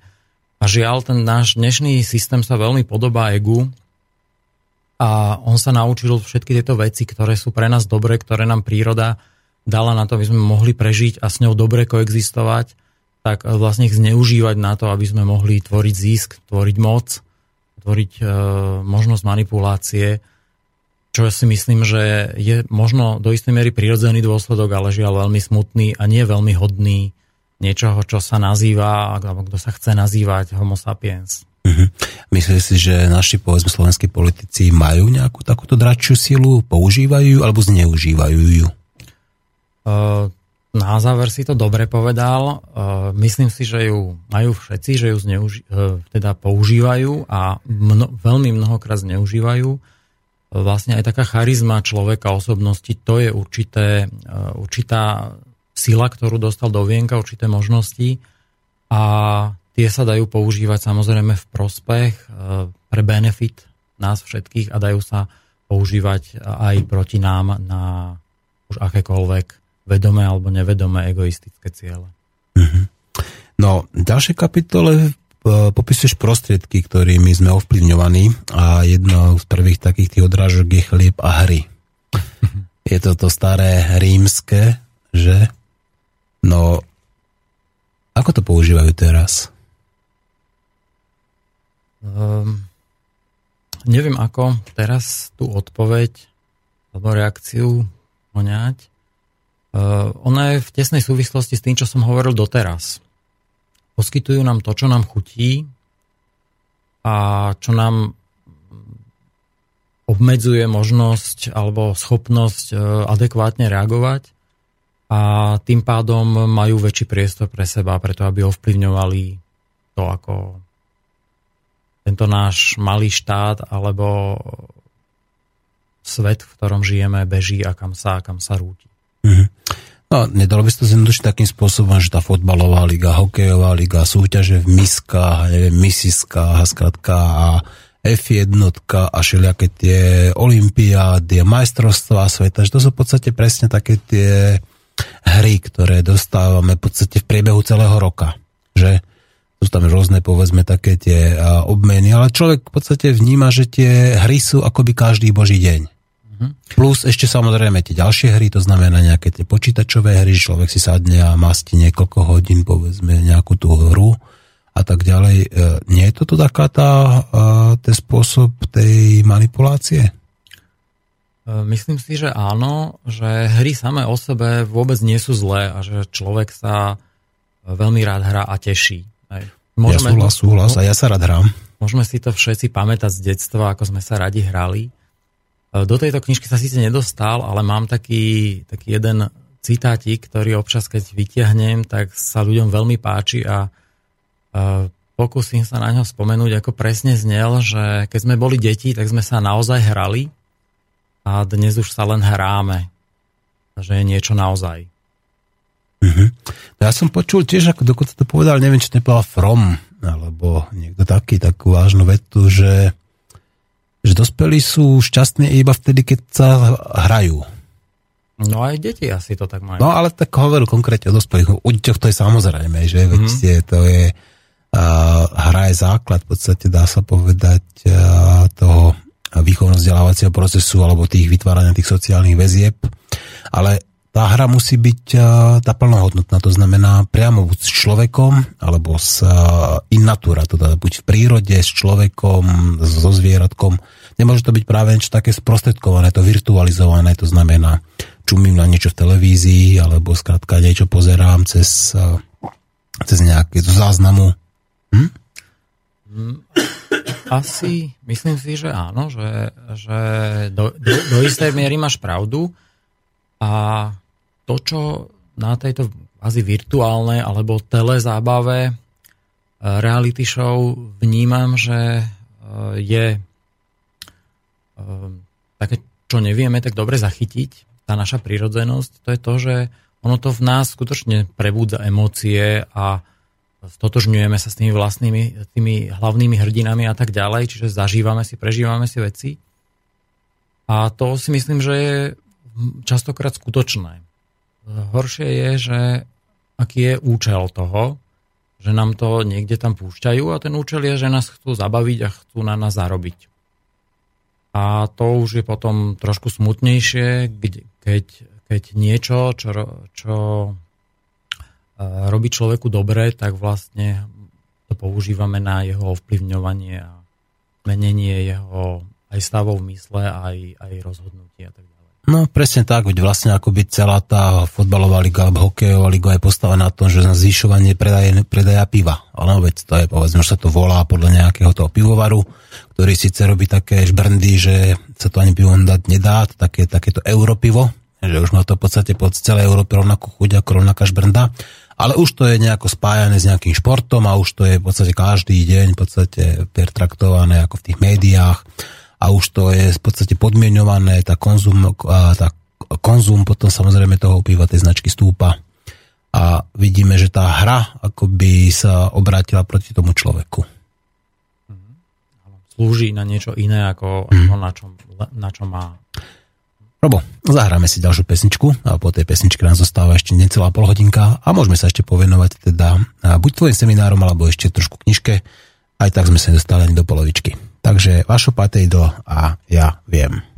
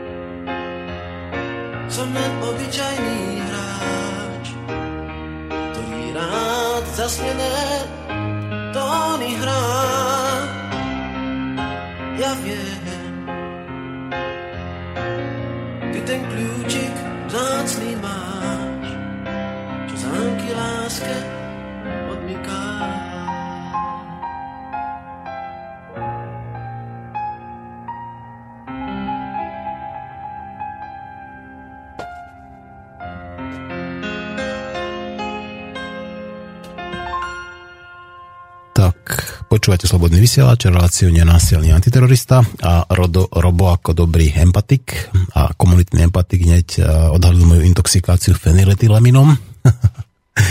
ale asi sa nebudeme baviť teraz eh, o empatii, ale skôr o tých komunitách.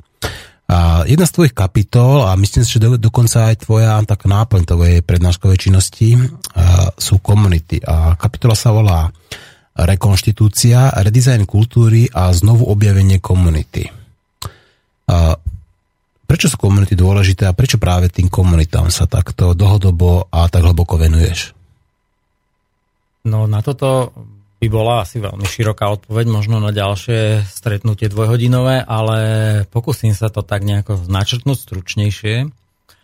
Uh, celá kniha vlastne je zameraná aj tomu znovu tvoreniu, znovu vytváraniu komunít a je to téma, ktorá ma veľmi zaujala hlavne v súvislosti s tým, že také moje myšlienky, ešte keď som žil v Bratislave, uh, sa už ku komunitám a rôznym takým pokusom o nejaké jedna komplementárne meny, ale aj alternatívne systémy súžitia alebo vzťahov som sa o ne zaujímal a v podstate konfrontovaný s realitou som bol potom silno po presťahovaní na Zajžov. Tam som zistil, že mnoho vecí je pekných, jednoduchých, ale e, pri tom pokuse ísť viac do hĺbky narážame na niečo, čo je veľmi ťažko osloviť, definovať a, a pochopiť. A vlastne veľmi mi pomohla knižka, ktorú som objavil v Sekerskej knižnici a to bola knižka od amerického psychoterapeuta Scotta Peka, ktorá sa nazývala V inom rytme. A minulý rok vyšla znovu vydaní v novom preklade portáli v češtine. A táto, tu, pr, pr, čítaním tejto knižky som vlastne prišiel uh, k pochopeniu, že uh, len také si predstavenie, že ten proces ide sám, vôbec nie je také jednoduché. A jeden z dôvodov, ktorý už dneska poznám je, prečo to tak jednoducho nejde, že tie podmienky, v ktorých dneska žijeme, aj tá zakliatá dezinformačná spoločnosť vlastne nevytvára a v istom zmysle aj znemožňuje uh, tvorbe tých prirodzených vzťahov. Hej. Možno, že deti uh, sa z toho ešte dokážu oslobodiť, keď sú není chytené v tých osídlách našich myšlenkových uh, rôznych map a predstav. Ale čím sme starší a čím sme viac formovaní tým školským systémom, ktorý zase smeruje tam, kam ho chcú nasmerovať výťazí, tak tým menej sme schopní aj vnútri v sebe vytvárať tie, to prostredie vhodné na tvorbu komunity v tom zmysle vytvárať naozaj plnohodnotné vzťahy s ľuďmi okolo seba. Vidíme, koľko rodín, čím potom sa aj argumentuje, že rodina nefunguje, koľko, ko, v koľkých rodinách tie vzťahy fungujú veľmi zle, ale ja si myslím, že to není uh, vína samotných tých rodín. Je to, je to spoluvina mnohých a mnohých faktorov, ktoré tá dnešná spoločnosť spolu vytvára a vytvára ich nie len za účelom toho, aby komunita alebo akýkoľvek jedinec z nás dneska mohol dobre a kvalitne fungovať a naplňovať tie svoje danosti a poslania, ktoré má, ale je práve často s tým v rozpore a často tomu bráni. A ja som v komunite objavil uh, ten priestor, ktorý uh, môže tá komunita poskytnúť každému z nás na to naozaj plné naplnenie a seba aktualizáciu. A jednak som objavil, že ten proces, ktorým uh, zo skupiny ľudí vzniká skutočná komunita, ako to nazval Scott Peck, takže ten proces je v istom zmysle krásny. Je často ťažký, náročný a bolestivý, pretože sa musíme vzdať mnohých predstav, ktoré o sebe máme alebo o svete, ale každé to vzdanie nejakých e, doby, dogiem, ktoré v sebe nám, máme, nám umožňuje e, byť oveľa bližšie skutočnosti, tomu skutočnému živému svetu, ktorý okolo nás je. Mm-hmm. Čiže e, máš obrovskú pravdu v tom, že tá rodina, akákoľvek je, tak e, nežije v podstate v nejakej inerciálnej sústave, ale práve naopak je súčasťou akože tej spoločnosti a tá, tá, tá societa, alebo tie spoločenské tlaky spolu formujú, spolu vytvárajú. Takisto je pravda to, že veľmi ťažko vznikajú nejaké prirodzené väzby a vzťahy, ak povedzme tu je taká tá neprirodzená subordinácia. Áno, keď tu je nerovnosť, samozrejme, keď tu je zakorenená povedzme už principiálne nespravodlivosť, keď tu sa existuje nejaké ten sebectvo, egoizmus a tak ďalej. A rôzne iné veci, ale ja teraz odbočím trošku, pretože máme tu telefonát a, a veľmi rád zdvihnem tele, a, poslucháčovi. My sme jedno, počúvam vás. Halo, počujeme sa? Nejako strašne poticho počuť. Ja, on je vyťahnutý, takže momentík, počkajte chvíľu.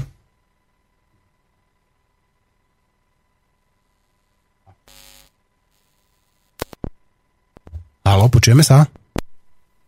Ja stále počujem slabo. No, už, vás, už teraz počujem vás dobre. A... Aha, Zdravím, tu Števo Petrucha zo Šamorina. Zdravím do ahoj Števo, ahoj Števo. Ja, ja inak vás počúvam dosť pozorne, aj, aj som váhal, že či vôbec prerušiť, lebo, lebo zaujímavo rozprávate. Len som sa chcel opýtať, zo párkrát som musel odbehnúť od tohto, že, že prečo sa tá kniha volá práve e, Zostup draka? Prečo práve draka? Prebúdzanie. Alebo... Či pre, aha, prebúdzanie, tak. Prebúdzanie draka. Robert? Um, ja som to už vysvetloval a ešte sa, ešte, ešte, ešte sa to mnohokrát možno bude znovu stávať, lebo to nie je taký bežný koncept. E, ja som tým, ja tým drakom myslím e, našu prirodzenosť a tá, tu ako keby potláčame a stále formujeme svoje správanie a vystupovanie roz, prispôsobené rôznym tým spoločenským tlakom, ktoré sú, ktorými vlastne naplňame tie spoločenské potreby a požiadavky ale potláčame tie svoje vlastné prirodzené údy, čo je samozrejme v mnohom dobré, ale v mnohom to vlastne nás náš život a naše údy zabíja. Takže ten drak je vlastne taký symbol, ktorý sa tiež v rôznych kultúrach e, rôzne e, vyjadruje a napríklad kresťanstvo nemá práve draka za nejaký veľmi pozitívny symbol, ale napríklad čínska kultúra vníma draka ako veľmi, veľmi pozitívnu vec. Pozitívny symbol. Števo?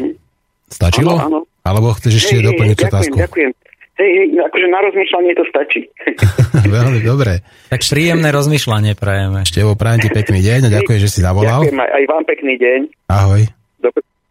Takže to bol Števo Petrucha zo Šamorína, starý známy, náš pravidelný poslucháč.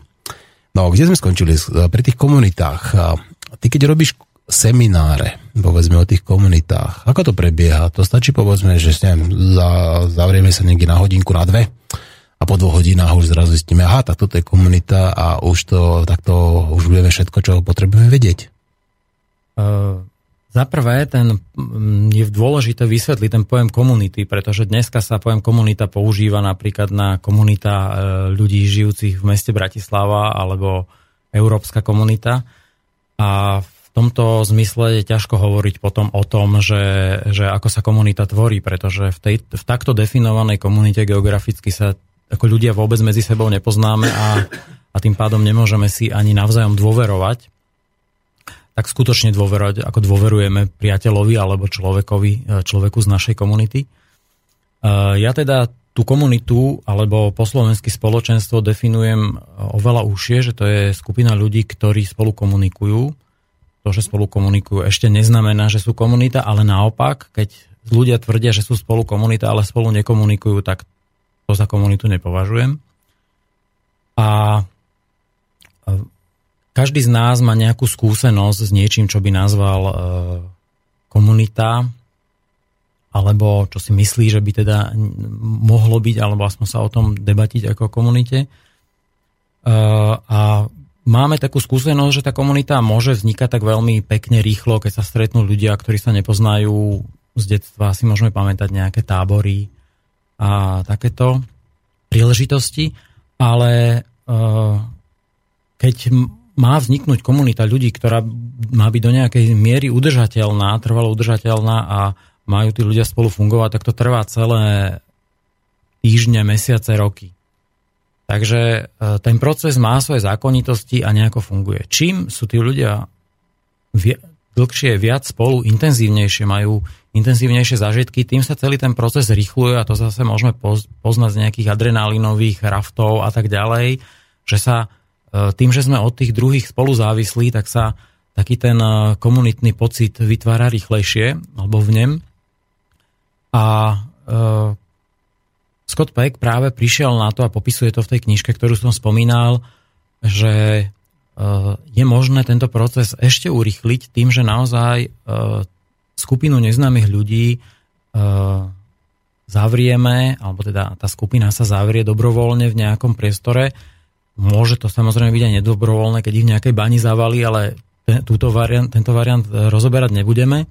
Existuje dokonca aj ten Stanfordský väzenský experiment, nie? Tak a, to je niečo podobné, nie? Áno, tam sa ale vy, potom vytvára nie jedna komunita zo študentov, ale dve komunity. Jedna komunita väzňov a druhá komunita práve tých dozorcov a, a to, je, to je práve ten šialený prúser, ale to si tiež nechajme na budúce, Stanfordský mm. uh, experiment.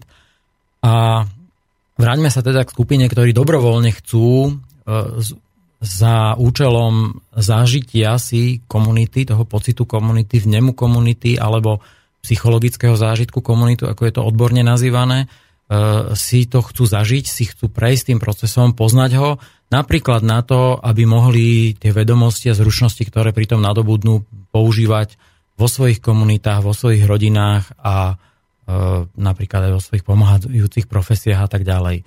Takže E, my tento proces robíme podľa Skota Peka na 3 dní, ale stretávame sa už, aby sme sa zladili predtým, stretávame sa už vo štvrtok večer, kde si vysvetlíme pravidlá a tie 3 dní vlastne, alebo 2,5 dňa prebieha tzv. neštrukturovaný proces.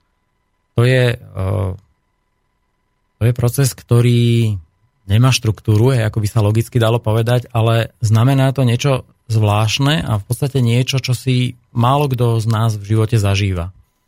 Pretože štruktúru nám dávajú rodičia, povinnosti, ktoré oni majú od malička, štruktúru nám potom dáva školský systém, štruktúru nám dáva e, zriadenie, v ktorom žijeme a e,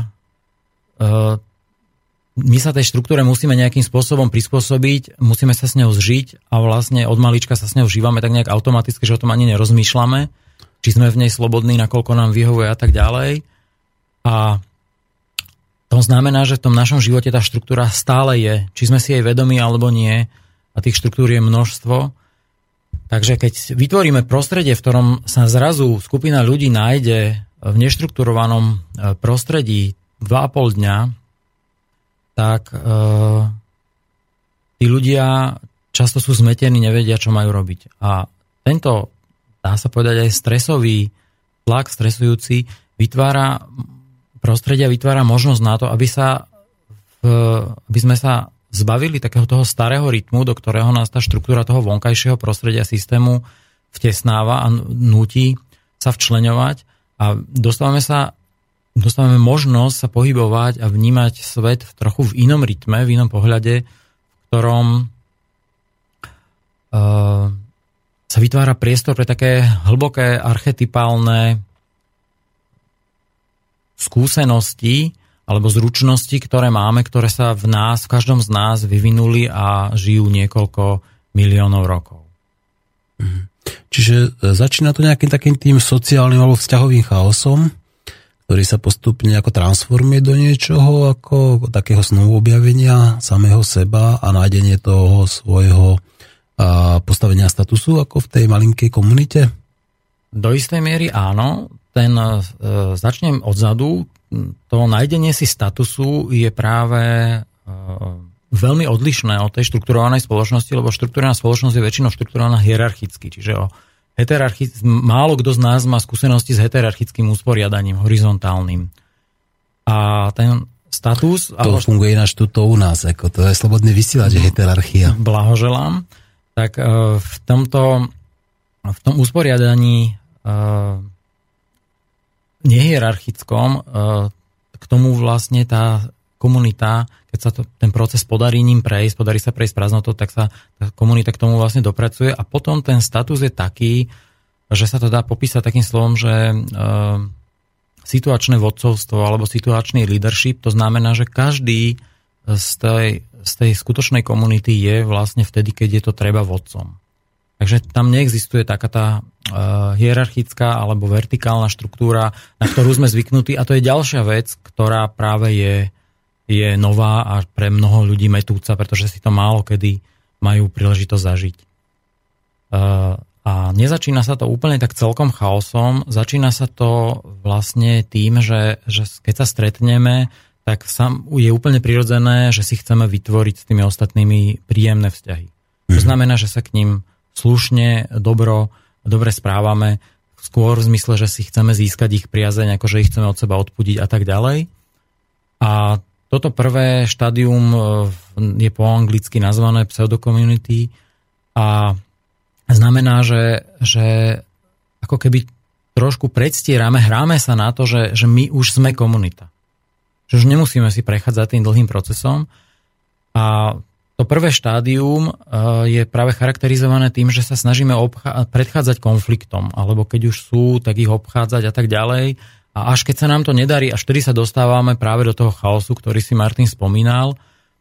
A v tomto štádiu už sa začíname vnímať rozdiely medzi sebou. V takí ľudia, čo sú, na, čo sú, čo je to pre nich obvyklejšie, sú schopní tých druhých obviňovať, že kvôli ním niečo je tak, ako je a kvôli ním sa nevieme dostať do komunity a nevieme si udržať to pseudokomunitné príjemnosť zo začiatku a tak ďalej. A až v momente, keď dokážeme ten chaos prijať, že, že to je naozaj skutočnosť, e, že to je vyjadrenie tej skutočnosti, ktorá medzi nami prebieha, až vtedy dochádza k prijatiu tej situácie, také, aká je, až vtedy dochádza k tomu, že sa vzdávame našich predstav o tom, ako to má byť, ako tí druhí majú vyzerať, ako sa majú správať, obliekať, prejavovať a tak ďalej. Lebo len keď sa budú tak, ako si my myslíme prejavovať, len vtedy môžeme e, vytvoriť s nimi nejakú hlbokú komunitu a tak ďalej.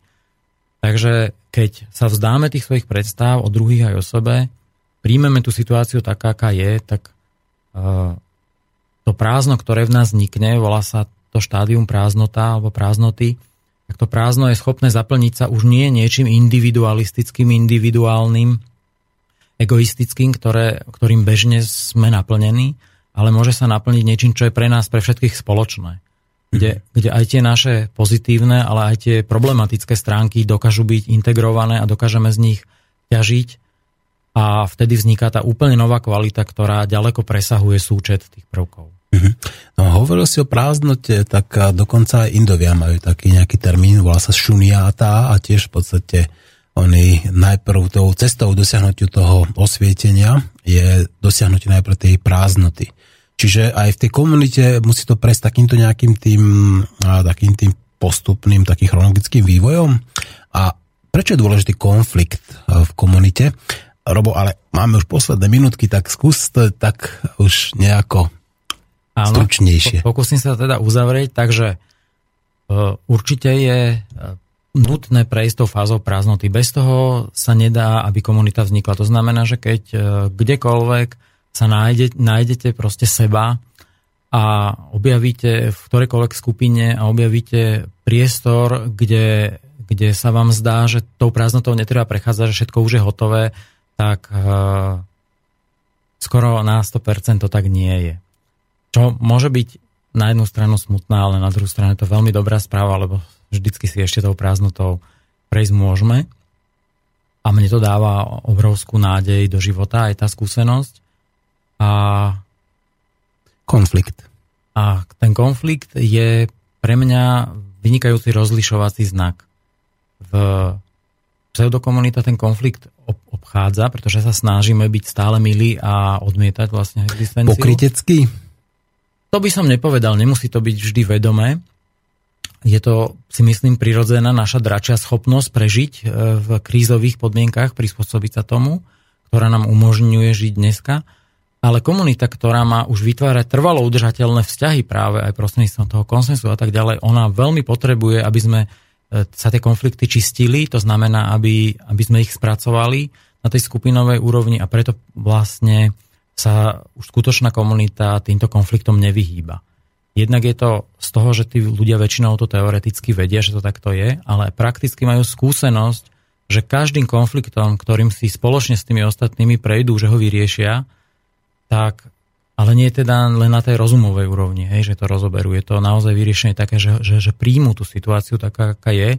Je to na takej vnútornej, hlbokej, duševnej, možno, že teda aj spirituálnej úrovni, tak vtedy uh, tá komunita má silnejšiu dôveru v seba, má silnejšiu dôveru v tých ostatných ľudí, ktorí sú v nej a prináša to neuveriteľné bezpečenie, neuveriteľný pocit komfortu a toho, že môžeme mať to, čo potrebujeme a môžu byť tie naše jedinečnosti a hodnoty, ktoré v sebe máme, môžu byť dané v prospechu všetkých ostatných. Mm-hmm. Takže hovoríš, taký ten komunitný seminár 3 až 4 dní trvá.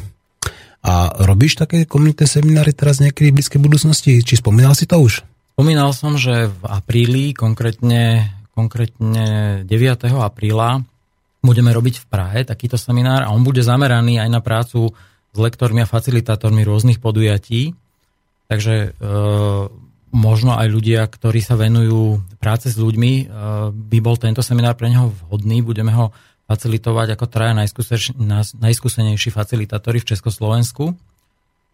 A potom budeme robiť ďalší po dlhom čase zase na Slovensku, ktorý zatiaľ nie je isté, či bude v Žiline alebo v Banskej Bystrici, ktorý bude 7.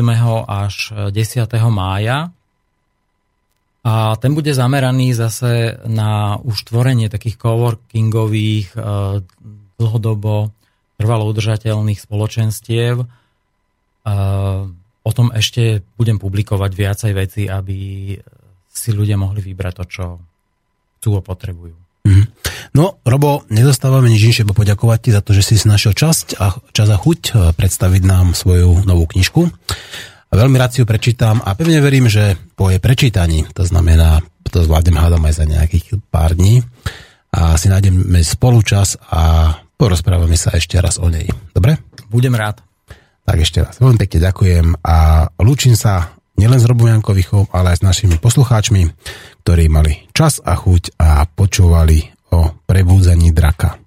A samozrejme všetkým vám želám, aby ste tie dračie schopnosti našli sebe sami. A čo najskôr. Pretože ľudskosť a prirodzenosť, myslím si, že sú tie tá správna cesta. Do počutia. Počúvate Slobodný vysielač.